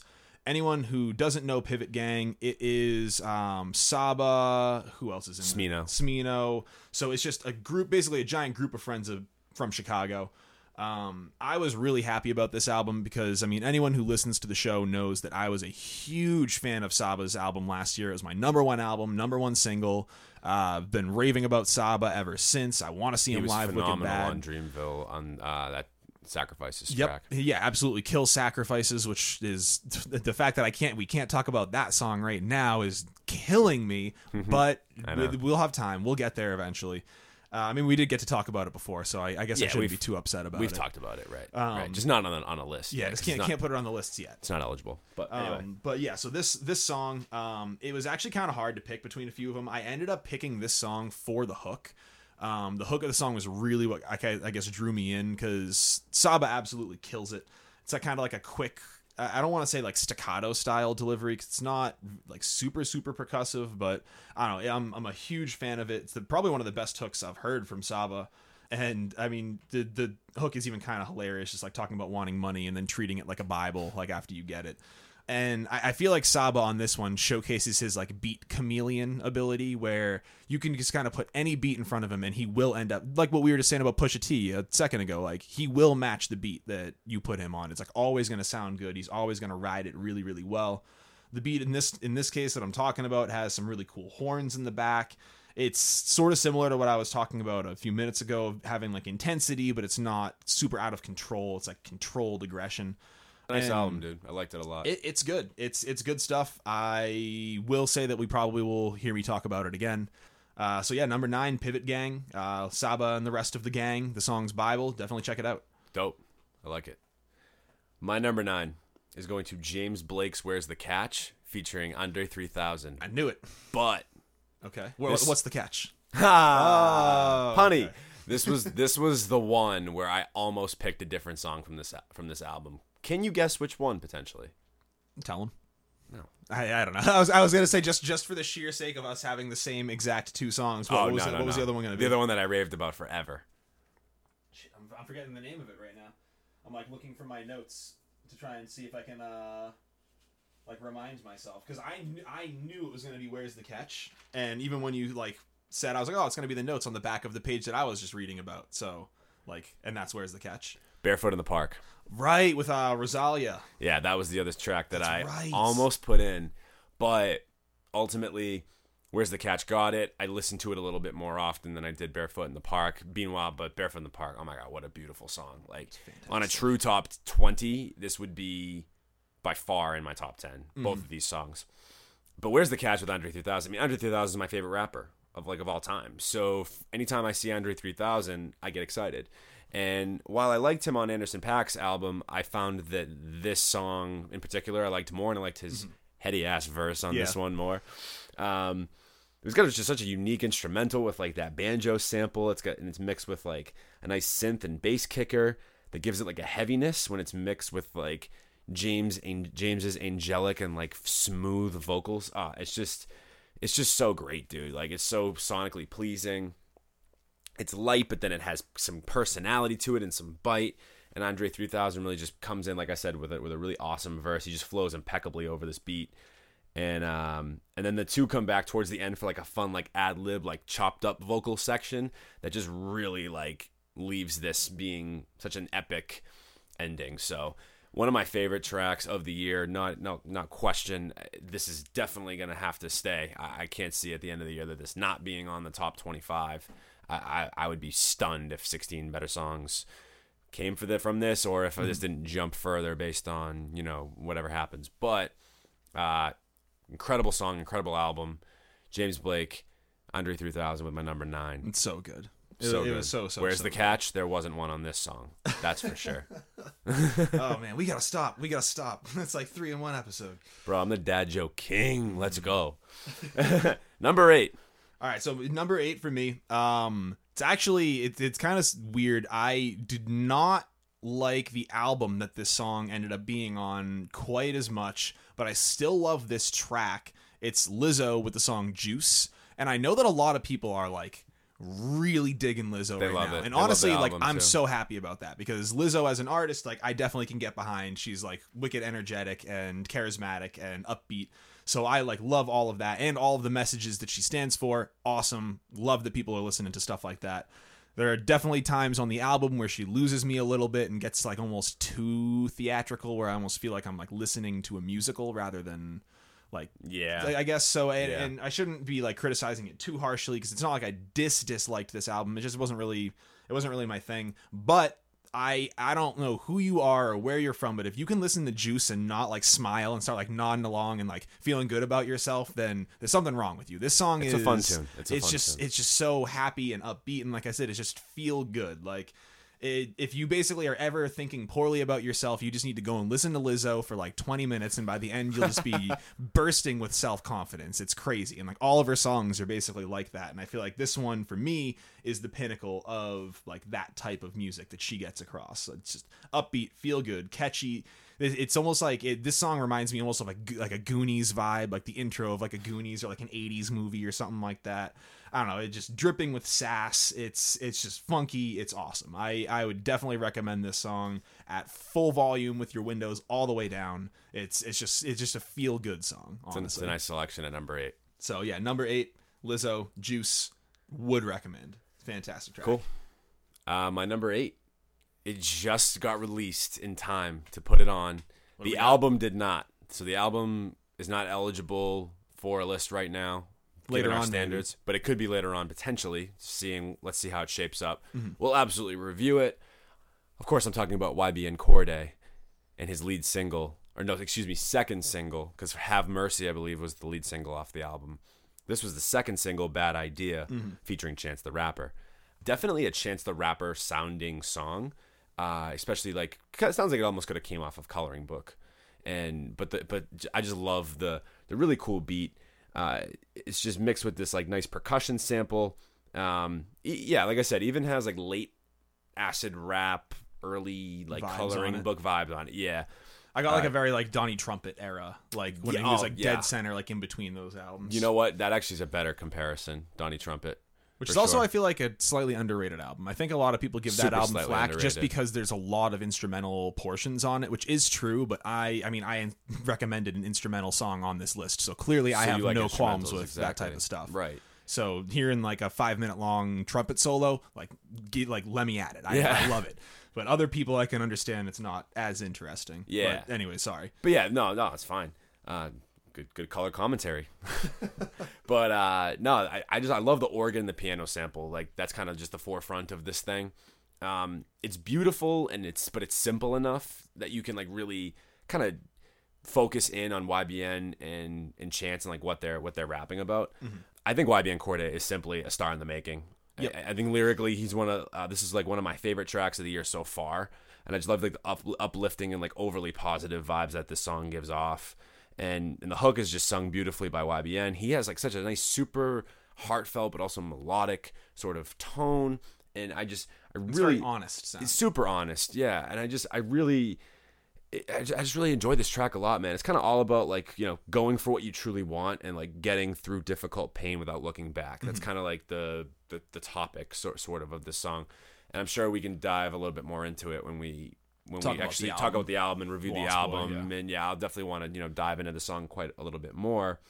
This is one of the ones that got barely edged out for me. And, Really? and I actually almost feel bad because the reason it got edged out is because of another single from the album that got like released That you- that I've listened to way, Way more. more. And even though I love this song, I just like always would just listen to the other one instead. Yeah, because this one and Have Mercy, the only two that are would be it would have been technically Like, eligible for the uh, they qualify. And then they, RNP yeah. is too late. So Right, like right, right. because if I could choose it, oh my god, I, I've listened to that song a million and a half Yeah. times at this point. You know what's funny? I, I think I might still pick Bad Idea. We'll see. We'll see at the end of the end of the year if, if it becomes that way. But I, I really do think I would I would still go with Bad Idea. But I, I think It's a good Chance, song. I think Chance con, uh, contributes one of his better guest verses that he's had in a while too on this particular track. And uh, but but but this really is YBN's time to shine. Yeah. And the song it really kind of just you know One and me, you, and. Pano have been all in agreement, like Pano especially lately, Oh, of the- yeah. that YBN Cordae is going to be like one of the greats looking back. Hopefully, he has the potential basically right now between He has a ton the albums or the album that came out and like all the great songs on that, and then especially the uh, the freestyles that we were watching too. He had a freestyle on he's had a couple- Flex, yeah, I he believe. did. He had a couple that was wild. It's, uh, it's three different beats, and especially that third beat that he goes over. Like I, I want to chop that up and make that and like save that on my phone so I can listen to that whenever. It's Yeah. it's that good. So I don't know. This kid's like a star in the making. I'm I'm super excited about this. Same. It, really into him. So YBN Cordae, number eight. Right. Bad idea featuring Chance the Rapper. Number So, sevens. Lucky up. number sevens. Yeah, lucky. There we go. So my this is another pick of a song that I had to pick because I loved it, but then if I could pick a song that came out again, just like not even that long after, it would beat it out. This is uh, Dreamville with Down Bad Nice. at number seven. Um, I don't know if this is on your list. Oh, it's it's on here. Okay, so I'm gonna I'm gonna be very sparing. I'm just gonna say Dreamville, collective of J Cole artists. Uh, we talked about this whole album at length. length, with Pano on one of our most recent episodes. So definitely check that out if you want more in depth. I don't know uh, opinions and ideas on this album because and particularly the song. we and we know, and we talked about the song another time. We talked yeah about the song when twice. when the song came out too. when, when it came out on this, yeah, on the quarter. So we've we've, we've, was- we've given this song a lot of airtime. Not that it doesn't deserve it, but yeah, but so I'll I'll keep it very very short then. So it's just down bad, great performance by JID and everybody on the track. Um, Yeah. not really much to say. I'll kind of save it and we'll we'll talk about We'll it talk when about it it a comes up on your comes up, list. But yeah. yeah, so my number seven was down bad by Dreamville. dope, dope. What do you Great got? Great song. My number seven, Gloria by Tierra Whack. Ooh, wow. Okay, that I I was wondering when Tierra, when and if Tierra was going to be on your list, and Did she what make track yours? it was. Yes, and Is what it- track is it it a was be. track? It's a different track. Different so track. yeah, so we can we can talk as much as we want about it. But Man, that's, that's. Gloria is my shit, man. I love that song. It's one of my favorite songs she's put out, maybe ever. I just I love that flute sample on it. Oh Mm-hmm. man, it is just so catchy. And she basically just raps about like throughout the track, like how slept on she's been from like the people outside of Philadelphia, and then meanwhile the people inside of Philadelphia. They're either hating on her, like simply trying to mooch off for like her new success Out of like and her jealousy fame. and stuff. Right. So she just basically says, you know, like if you're gonna hate on me, I'm just gonna buy a new car and like drive past you and just be like give you the deuces, and you know, essentially that's what she's kind of po- pointing at. She's like, don't hate on me because I'm in a better position than you are. You're just hating because you wish because you're jealous and you wish you were me. So I I, I just love how so, like some of her cadences they're just so engaging and charismatic. Uh, she just flows so nicely, and then even hits some like sing song rap type of of bars at, at towards the back end of the song, and I think that's really where she sh- she uh, she absolutely shines. And just an infectious song that like you will not be able to get out of your head once you hear it. It's it's it's really good. So Tierra Whack number seven, Gloria, so one of my favorite songs of the year. I again, this is another one of those songs. Be super stunned if it's if it's not in the top twenty five still. Like, And, I, I um, could say that about a lot of these top tens, but I'll have more to say about Yeah. Tierra Whack too in like a little yeah, bit. she's phenomenal. I can't wait for her next project. Uh, and especially like the that song, the song I'm about to talk about in a little bit too, like and all the other singles too. Like this is going to be crazy, and it'll be the first full length thing we've heard since Right. the debut project was just that quick 15 minute Whack World, yeah, yeah. like one minute at a time. Yeah. that we've both talked about a good amount now at right, this point. exactly. Um, but So- moving right along, uh, my number six is Kevin Abstract and the song Peach. I don't know, it, you probably have this on yours as well. oh, it's here. Oh, All right, so again, I'm going to save this. I'm going to save this so we can just kind of go back and forth on that one. Um, but Kevin we have, Abstract, we have three tracks we're going to be going back and forth on now that we both have. That works out very well. That works out very well because I mean we're getting to the end, so this is when we'd kind of want to be able to like really dive into Yeah. like these songs. But so yeah, I'll keep it super short. Then Kevin Abstract, we've talked about him on. We talked about the whole album um on the last or not last episode but Two episodes the, ago. with uh, Ventura and Emotional Oranges as well. Um, so I mean, we've said a lot about this. It's just it's just too catchy and feel good of a song. I couldn't leave it off of my list. Had to be there. I'll I'll wait on that one for now. But so for number six for me was Peach by Kevin Abstract. Number six. This is sh- this is a stunner Okay, I'm ready. because if you all right, so I actually went back. I would tell myself to sit down, but I'm already sitting. So not a stunner that I picked a song from this album. The fact that this is the song. okay. when I listened, I went back because I was curious. I went back and listened to our review of this album, and I did not mention this song at all in the whole review. And I went back to my notes, I'm so curious. What and I it did is. not even mention. And I don't. I, I wrote very little on it, and I didn't re- go back much into it. It was only when we went to the concert. I'm talking about Gary Clark Jr.'s album, This Okay. Land, and I'm talking about when Fiona Silver came back on and did roll uh, low down Rolling Stone with him and performed Oh. that. That song clicked for me after then. Mm-hmm. And I have not been able to stop playing it to the point where it is now my favorite song on the whole album. And it was probably one of my my not even like my least favorites. It's just one that I didn't like. I don't know for whatever reason didn't pay as much attention to as I should have. Yeah, the other songs were of- overshadowing it at that time. Exactly. Like I got my eyes on you, like Guitar Man, Mm, Pearl was- Cadillac. Pro Cal- there were so many songs I could have picked. And this song for me now is my you know, with the album being out for roughly what, almost six months now, it is now the the song I go back to the most from the album. So, oh man, like just it, the live version, I think is what like won me over, and it's just not only one of the best songs from this album, from an incredible album, by the way, in my opinion, and one that like has shifted some of my genre tastes because potentially because just the way this this guy did this. But man, oh man, like uh, it just it's just incredible. But uh, something I love here is just like the hard guitar chords paired with uh, Gary Clark Jr.'s lyrics, his vocals about just like being an independent person who's like kind of on the end, at verge of like a mental breakdown, but like just the importance of like staying true to who he really is. And it's just such a jam. There's just so much energy. It has like a nice sing along moments in, in, in the chorus and just some like gnarly guitar licks that just will put this song on repeat for not for you and definitely for me hopefully for, mm-hmm. for those that haven't listened to it yet my oh my god i It's really great. i love that song man and and the fact that i did not come on to it a little bit until like later on was was shocking to me i would have thought guitar man or you know pearl cadillac like you said would have been a song that would have made it onto this list instead of this but and the fact that it's this high uh, Sometimes all it takes is just one performance of it for that song to just click with you, and finally for I guess the message and everything to be like, oh wow, that's what this song is about. Like, that's what this means. Yeah. And not to go on, on this tangent, but I felt that way last night at Jon Bellion, who we will we will do a show and tell on that. Uh, dude, you just said Jon Bellion, and legit, like, I don't know if you can see, I legitimately have like goosebumps on the Yeah. sides. Mean, just even from Yeah. thinking about this about this concert. concert this was, was- one of like this was like it one of the nights I know for a very long time. I'll be talking about like Yeah. this night. I I don't want to get more into it like what now. We'll definitely we talk would about we would go then. on an hour long tangent right now if we started talking about Jon Bellion. So we need to save that. John was- Bellion show and tell coming very soon. Stay tuned for that. If you're listening to this and he's still on tour, get tickets as Now, soon as now, possible. I don't now. care how Do much it. they cost. Do Like, it, do it. You have to do it. Uh, Well, listen to the end of the episode and then do it. Uh, no, or pause us, do it, and then come back. Yeah, whatever works. Uh, Whatever works. Gary Clark Jr. Low down Rolling Stone, number six on my top twenty songs. Wow, so I, far, I am shocked that, that that that was like that much higher up uh, on my list. Like what you were saying of how Gary was so low on mine. Gary Gary is not only in there, he's he's solidified in there at number six. Clearly, almost cutting cracking that top five. But speaking of the top five, Here we are. here we are. And a familiar face uh, for my number five that's actually already been talked about in this episode are our buddies Owel um, and Being Human is Weird. So Yes, that was dude. I was toying with being human is weird, but being the other one.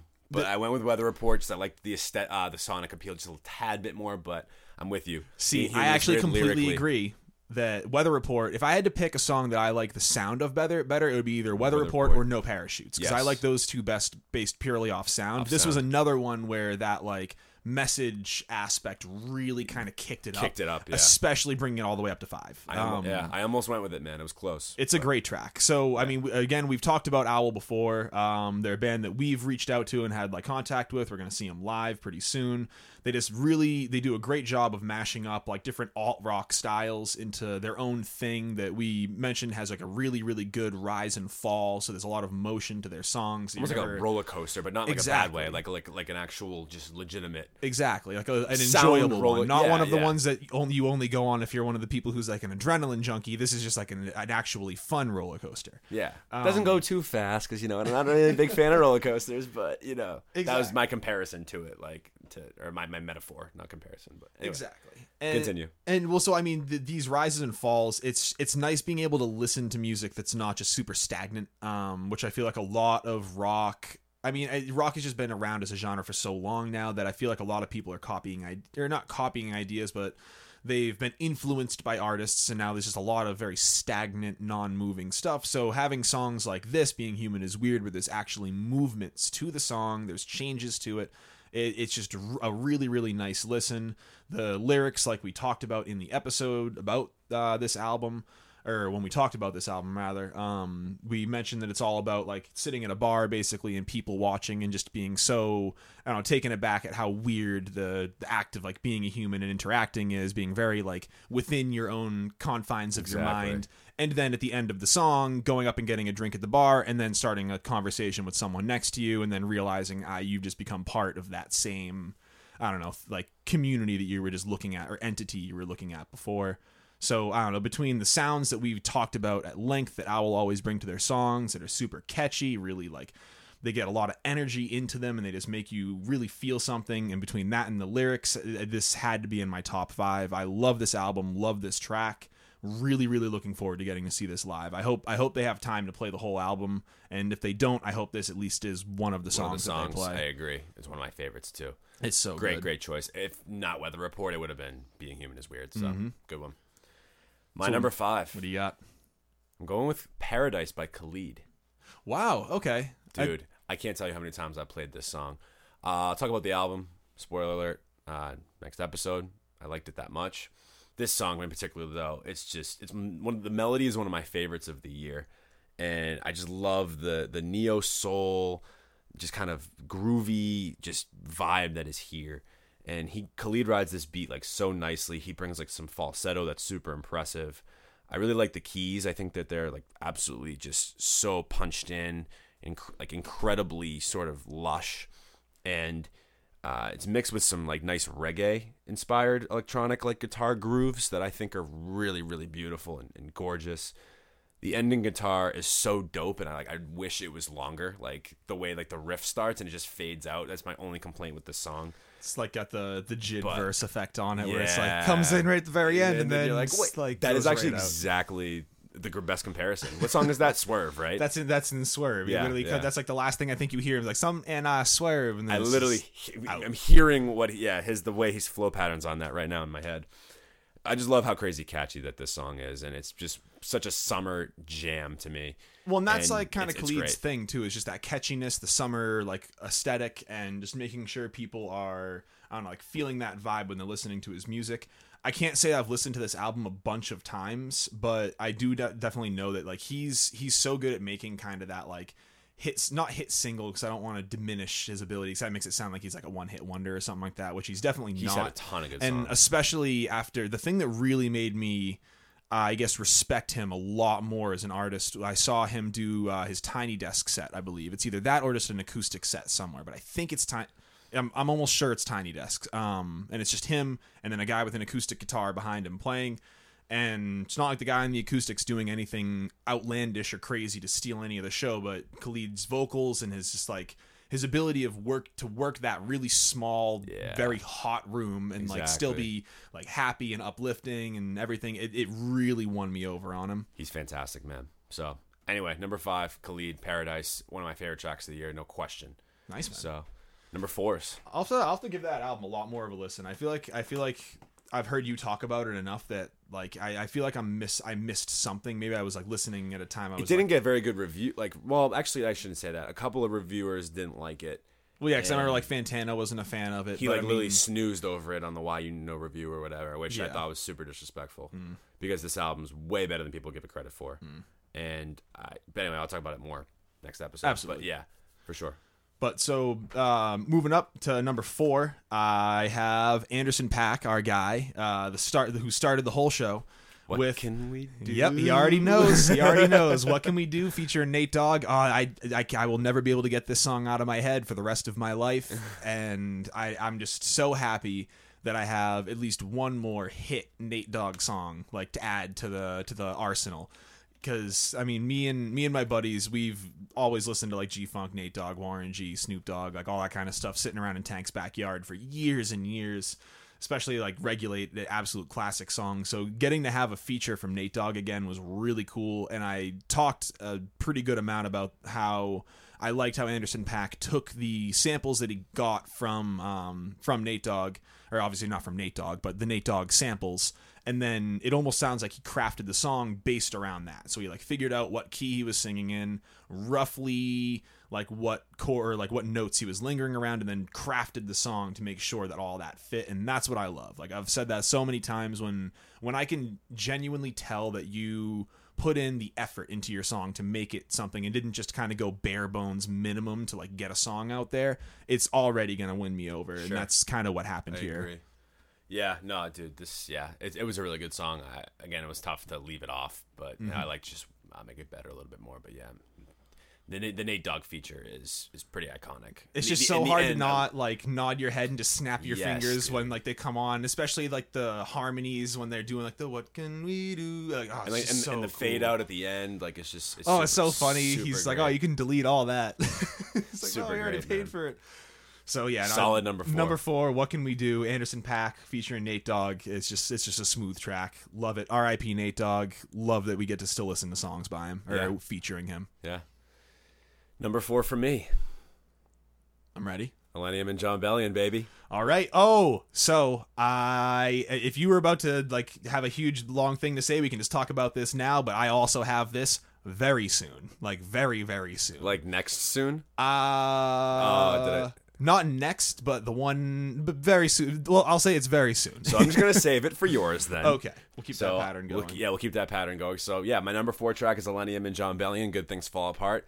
We will absolutely for sure talk about this at length when we get to your Yeah, to and your- like a, to a funny little like thing to add too about what like this song specifically when during the live show. But yeah, we'll we'll be Oh, able to save. that. Yeah. Okay. So let's just go to your number But three. so so for number three first, uh, now I get to finally talk about her. Tierra Whack, unemployed. That's the one that I ended up choosing because this Ah. song, this song I feel like is like.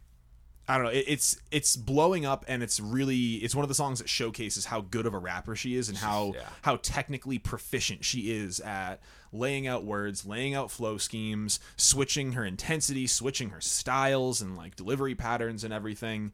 Um, there's like this weird piano in it that's like wicked eerie sounding that I love, and then it uh, that it starts off with, and then it loops back to it at the end, which I know both of us were like a big, big fan of when we talked about this song, um, the song a is while dope. ago. The song is dope. Um, and I feel like the song it it starts with that piano, and then it's just absolute zero to 100. Like she just like comes in, and then it's like right away you just start like bouncing up in your seat and like moving your shoulders up and down, start like putting your hands up, and just goes in. Especially when she, I mean the the hook I remember talking about in the um, episode, and I just like love the way her voice sounds. It, it- I think I said it was Southern drawls, but it's not Southern at all because she's not from the South. She's from Philly.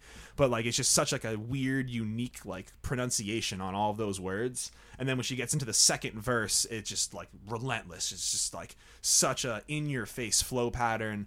And she did this song on the Colors show and absolutely nails it. She's on the double XL freshman class, which actually I'm a little upset with her about because she was on the cipher and then had them cut the beat and then didn't do the freestyle, but the just why wouldn't you just use your cipher for the freestyle and then do something? Either way, either way, she'll get a pass for that because of how much I love this song and her previous like work, I guess. I don't know. It's just it was way too good for me to not have in my top You five. had to have a Tierra Whack track somewhere. I, I love Yeah, her yeah, too yeah. much. I love her too much. And so for no, number three for me was Tierra Whack, Unemployed.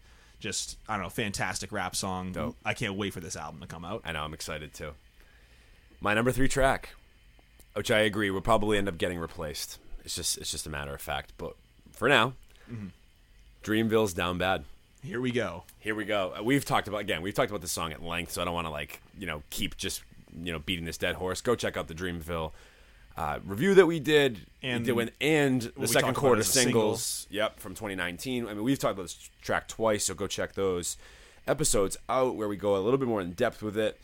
Uh, it's just so just catchy, and it almost feels like uh, wah, wah. I think I said before the the sound. Like if anyone didn't hear this, uh, I guess I'll clue you in now. The sound to me sounds very much like when you like land a trick in uh, In- Tony in Hawk. Tony Hawk, and there's yep, like that like quick little that. like almost like a record scratch like burnt noise Burnt, that, happens burnt, when you like keep hitting the moves, and that's what that sounds like to me. Anyways, so good.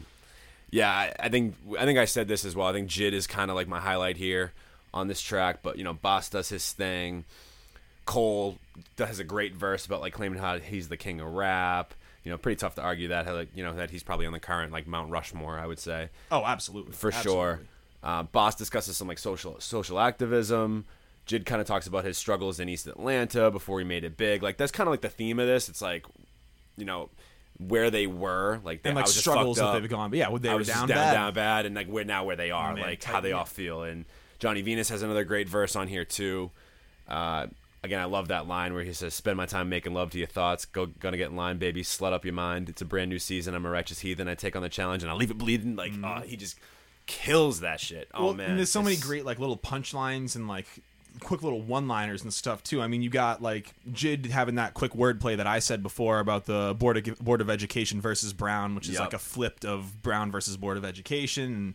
Then even like the funnier lines, like Johnny Venus again, put your put my foot up that ass, you a stepping stone. Like it's just absolute hilarious uh, lyricism at the same great time, track. which is like really really awesome flow schemes. So I don't know. This one, this one was super impressive, and it was what got all of us hyped up for this Dreamville album, which we Yeah. eventually got to finally like bear witness to, and Yeah. we're all basking in its glory. Still, it, the album's so damn good. Yep. yep. But yeah, no, absolutely, dude. This this song was fire. really good. Great first first uh, single for sure. So, anyway, you're number two. So now we get into number two, and so now, as uh, Mike was just saying uh, two two ranks ago, we have Illenium featuring Jon Bellion with "Good Things Fall Apart." My and- number four, your number 2 Mm-hmm. So, and making both of our top so. fives. Like this is this song is beyond catchy. This song has. I, it's crazy to me that anything will push this out of the top five. I, I just can't. I don't know if I see it happening. I oh man, I love this. I love the acoustic guitar intro and how it kind of just builds with the percussion, and then Jon Bellion's first verse coming in has just a, such a nice melody. Oh man, like uh, I just love the vocoder on the bridge. There's just so many elements to this song that make it so tasteful and catchy and memorable, and it just has this like and then just the lyrical not even, i'm not even talking about the lyrical component yet about just how you know he's coming to terms with like the broken heart and all that and you know being very vulnerable about you know his flaws and things like that so i mean oh dude this song is just it's just well, I feel like we, I feel like we could literally talk about almost every single line of this song and dive into like what it means. I feel like I feel like there's nothing in here that's just like a random passing filler line. Like it all has a purpose behind it. And we, we, I don't we- even we know. loved it when I first reviewed. We, we first Oh, reviewed yeah. it too on the. oh yeah, I got I got my six. notes right here from when Yeah, we reviewed yeah. that too. Oh, like, yeah. it's it, it was one of our favorites then. It's one of my favorites now. It's going to continue being one of my favorites through this year and onward. I'm sure. Like this is This song is it's unreal, and. I don't actually don't even know if I like the regular version or the acoustic one better. It's I don't like it's hard. I kind of go back and forth. Yeah, so Lawrence does that acoustic one. I mean, that was when I first heard this song. I didn't even hear when it originally released, but I saw him do the Insta Live sent it video. with you, yeah. I yeah, and you you. sent it to me, and it was like, oh shit, like this is that's Lawrence, and so ever since then I've And been hooked like on the it. song, man. Yeah, the actual song. And so what I was saying about last night too. So we we were at the Jon Bellion concert last night at uh, Rockland um, Pavilion, the Rockland Pavilion, which is that blew my mind. That place is That so place nice. is my. That's- I told you, it's one of my favorite places to see a see a. if a I'm gonna go to, s- yeah, if I'm gonna go to an arena show like a big show, that's where I want to go. If it's, a gonna be a small one, I'm picking Paradise. If it's a big one, that's the place. that's the Like, place. they're, like, not so a bad, not a bad seat in the house. Absolutely. Yeah. And anyone who doesn't know, it's uh it's an open amphitheater, so or a covered Right. amphitheater. Sorry. So there's like a big tent over the top of it, and then all like the sta- the amphitheater seating from there. So you still get like right a on the water, right on Yep, the water, right on the water in in the Seaport, seaport. in Boston. Yeah, And uh, it's just so nice. And so good things fall apart. I mean, everybody knows he's gonna play this song. This is like his huge song right now. So yeah, and Mike cheated. So Mike, me, me obviously. Uh, I I cheated and I went on setlist.com and I looked at a set list from like you know. I'll, I'll, I'll talk about this about this a lot more. I'm sure when we do the actual uh, show, and tell. But so I go on the set list and I, and I was looking at you know what tracks he was gonna play and I noticed okay so Good Things Fall Apart is gonna be in, in the encore. And so yeah, so you go ahead. So the whole So that's the context with that. there So I already know what's happened. I, I know what's coming. Yeah, we know it's going to be the last song of the night. He's ending on it. So the whole night, there's a group right behind us um, who was basically asking, or like this one girl was saying, like, "Oh, I want to hear Good Things Fall Apart. It's my favorite song. I want to hear Good Things Fall Apart." And and like Mike kept saying to her, like, "Oh, he's gonna play it. Like I, I know he's gonna play it. It's gonna be in the encore. Trust me. Like just don't worry." And she just kept like bugging out, like, "I want to hear this song. I want to hear." She's this like, "He's not gonna play it. He's not Like, gonna play it." Oh, he's not gonna play it. And then like the lights go dark, like, oh yeah, he's done playing now. And she's like, oh, he's not gonna play it. And everyone started banging on their seats for the encore, which actually that was really cool. I've never, sick. I've never No seen that before. that. Like I've Like never drum roll almost, Yeah, we literally gave him a drum roll on the back of the seats in front of us. It was on the whole crowd was. You could see everybody hunched forward. Like no one was clapping. Everyone was just hunched forward, banging on the seats. dude. But um, so he comes back out and he's like saying thank you to everybody. He gave us some information that he actually asked us not to put online. So I'm not going to even say anything about like what None happened there. None of it. Um, so if you want to know what the hell we're even talking about, get a ticket, go to one of his shows, and then he'll clue you in at, at what's going on. It's really cool. That's all I'm going to say. It's really, really cool. But. So after he does this, he's like, "All right, so what song do we want to hear?" And then like someone up Everybody's- at the yeah. front's like, "Good things fall apart," and he goes, "Oh, good things fall apart," and then is like looking at the crowd, and then goes into woke the fuck up. and like it just basically trolls the whole audience at once. And the chicks behind us or the girls behind us are like, no, they're no. like, what the hell? And I'm like, girls, last song, I'm telling you right Yeah. now. And then it finally happened, and they were like, yeah, like I mean, everybody was. Uh, anyway, oh my god, one of the best songs of the Mm-hmm. It was a spiritual experience that that concert. Yeah, like yeah. the the not whole even crowd that's an under it's understating. was it, like, singing this song with him. Like the the whole, whole the whole was the singing this whole song. the whole set. Everybody was singing with him. He. I don't want to talk too much about it. Yeah, because I don't wanna waste our talking waste our points and talk everything. with with this with the show and So tell. we're gonna restrain like, ourselves a bit, but Man, like it this song, was awesome, amazing. absolutely amazing. So, So my that's your number, number two, Illenium, Good Things Fall Apart. Just I I can't say enough good things about that song. But all right, what do you got at number two, man? I got a number two that uh, nobody's said anything about yet. Uh, I got Brasstracks with "I'm All Right." Oh my god, R.LUM.R. That's right. Oh my, I almost forgot that this song came out that year because I mean I've still listened to it a lot. out, But wow, that was like the very very beginning of January. That's and right. it was one of my I, on one of those al- uh, reviews that we did. I think it was a um, a song recommendation for me. It was. for a long that's time when ago. we But first. you showed me the song at the very beginning because we had talked about it in you had seen you I'd you saw him. him. You talked about you talked about about uh, seeing him live. Yes, on one of our like first episodes ever. Yeah, exactly. And you and then you came back and you're like, oh, like he just released a song with the Brasstracks. Like here it is, and I'm like, okay. And so I throw it on, dude. My God, like the horn section on this is one of my favorite instrumental moments, like of the year. It's just oh my god, incredibly epic instrumental here. R.LUM.R provides an unbelievable performance. Um, boasts like and the boasts like the self pride and self care, like standing up for your best interests in a relationship that like might not be presenting that potentially like so that relationships you know it's not good for you and then it's over and then they want you back and you have the strength and like the self pride to essentially be like no I'm good Yeah. you know what I mean? I'm all right. right I'm all right literally and it, it- this track to me though it manages to not be standoffish and i think that was like maybe a potential trap with this type of like you don't want to come off like a dick. corny You don't want Yeah. you don't want to come off seeming like you're just being like an absolute jerk and being like, yeah, okay, Yeah. whatever, like screw you. Like, either that or like it would be come off too like braggadocious and not humble enough oh But, yeah, like, look at me, I'm so awesome that I don't even care about this anymore. This track doesn't do that though, and in fact, quite the opposite. Like he attacks this like song with like just a, a genuine like such I was gonna say it seems way more genuine. such a genuine nature to it that it's it's enough to convince me and win me over. He hits like some falsettos at the end of the track that just like get me every time I put the song on. To be honest with you, this song reminds me of CeeLo's classic "Fuck You." Yep. It's a bit, but it has far more class and self awareness to it. Yeah, than that CeeLo's song almost did. almost rode the line a little too far Like into like the being a, like being a dick and kind of just like Yeah. Being like an egotistical jerk at like side of it. I feel like that This might be a is a little bit mo- of CeeLo's own personality seeping in there because he seems to me Yeah. like he would be much more egotistical. This was much more of a tasteful method. So, Yes. oh man, one of my favorite tracks of the year. Like, uh, anytime I break up with a, a girl, this That's- is this that's is it. the automatically the song I'm gonna be going to for like That's the, the theme rest song. of my life. so, Brasstracks, I'm all right. R.LUM.R, check out this song. You will be like grooving to this. Just the amazing. Just brass section, the horn section that is here is just fantastic, a great track. man. Great track. So Number one songs. I feel like through process of elimination, we've probably both figured each other's. We've out. figured it I, out. I'm pretty sure I know what yours is. Of course you know what it is. I- Well. I, yeah, Of course, I know what yours is. Because I've been waiting to talk about it. Yeah, and you Should we present? Should we present each other's? That would be actually be funny. Let's do it. Let's do it. Ready? All right, so I'm Mike, and uh, No, no, no. my- I'm just No. I'm Mike. All right. Cody's number one song of 2019 so far at the mid-year Mm-hmm. is Jon Bellion. Drum roll, please. Built that way, emotional oranges. Absolutely, it is. And Mike's number one album so far of the mid No, not my album. My song. Whoa, whoa, song. Whoa, whoa, whoa, whoa, whoa, whoa, whoa, whoa! Don't go just said, there. yeah, we we went a little too We far. don't- A little too far. My number one song Number one is song. not the same. I'm not. I'm oh, not seeing no. the future yet. I'm not No, seeing the future yet. We don't know that yet. We don't know what's going to be number one. What is my number one. song? The number one song is "Peach" by Kevin Abstract. You got it, baby. Let's go. Uh, built that way, bro. It's I so I can't. I mean, we talked a lot about this We song. did. We talked about both songs of these songs. I mean, but and they're so great in their own rights, and they Mm-hmm. they both.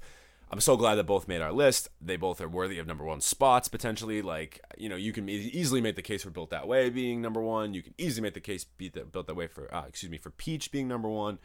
"Built That Way" though is just it's so nostalgic. Like I was saying, it has that like old school like TLC De- like it's just such a Destiny's Child, J Lo, Mm-hmm. sort of type of R and B soul that has kind of lost its way, and Emotional Oranges are just bringing it back. And again, this is just the chemistry with this track.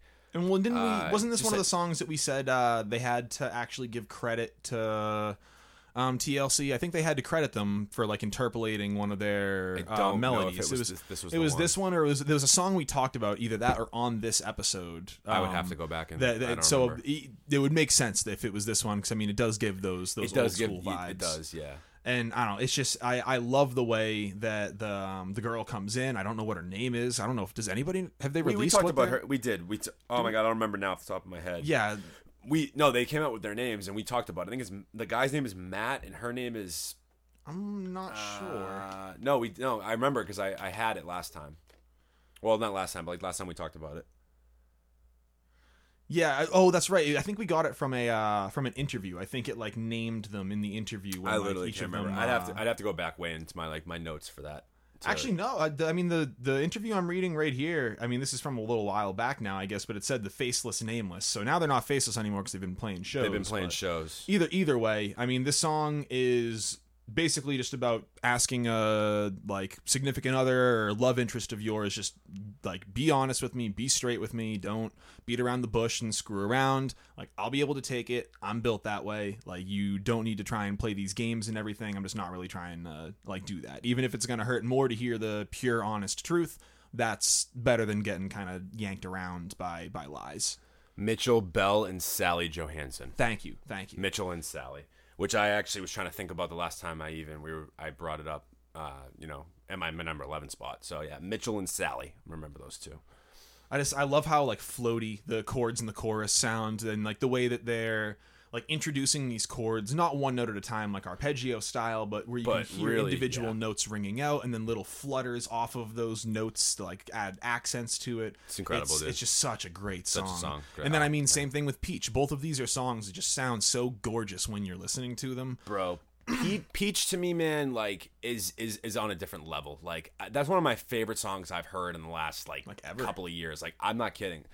I I couldn't stop playing this when it came out. Like I literally must have played it 20 times in a row. I said that when we did at Kevin Abstract's review for his for his album. This is essentially like a nice indie acoustic ballad with nice percussion blends and even like a bit of a country vibe to it.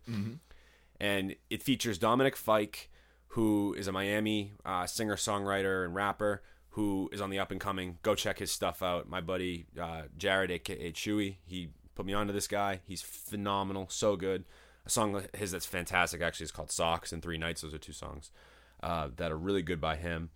And Kevin also has Joba and bearface do some do some singing on the hook, and uh, just some outro stuff and, and bridges. And uh, to me, man, like just the combination of these four guys and the way that they can strike a melody and strike emotionally and, and even spiritually and to get the full effect of it you have to go watch the video because the video just has this it's just this carefree nature that these guys are showing and just the pure enjoyment It is of, coupled so well with like the feeling the song was already trying to give you. Yeah, it, exactly. I- That's actually a good way to put it.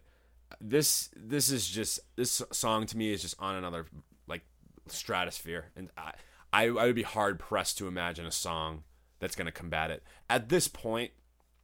Like if we're looking at top songs for the year, like right now, mm-hmm. like August seventh, like today, the only other song I think that would at this point is gonna compete with it. Because to be honest with you, I mean, "I'm All Right" is amazing and it's there, but I mean, this song for me still has in the head. The only other song I think is really gonna compete with it is "Sacrifices." Yeah, I was. I, that's what I was gonna guess. That's yeah, the only song to this point that I feel like could beat it. But even now, at this very moment, I don't think it does. So I think- it's, it's that good for me. Like I think personally. sacrifices would dethrone built that way for me. I think I think I'd probably put it over it. Yeah. And I'm I actually almost would be. It has to be there. I would almost maybe even put. I'd have trouble choosing between two and three with uh, RNP and and built that way. Like if I had to bring that in as well.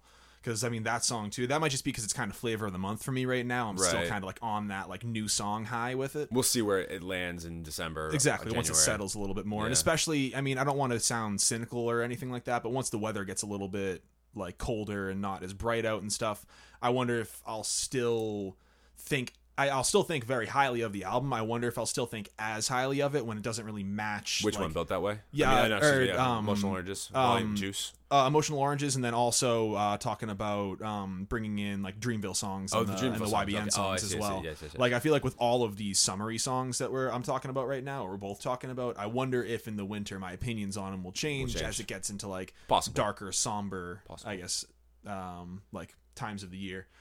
But for right now, definitely still number one. Yeah. Oh, I agree, man. So, uh, yeah. So that's it. That's Number it. one. So we got Powered through twenty each. and built that way.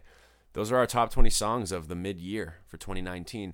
Real quick, just just very briefly, is there anything that like barely missed your list that was like pretty close for me? I had a couple of tracks actually that like, were on the cusp. I think we, we mentioned before. Like I'd said, "Barefoot in the Park" was one.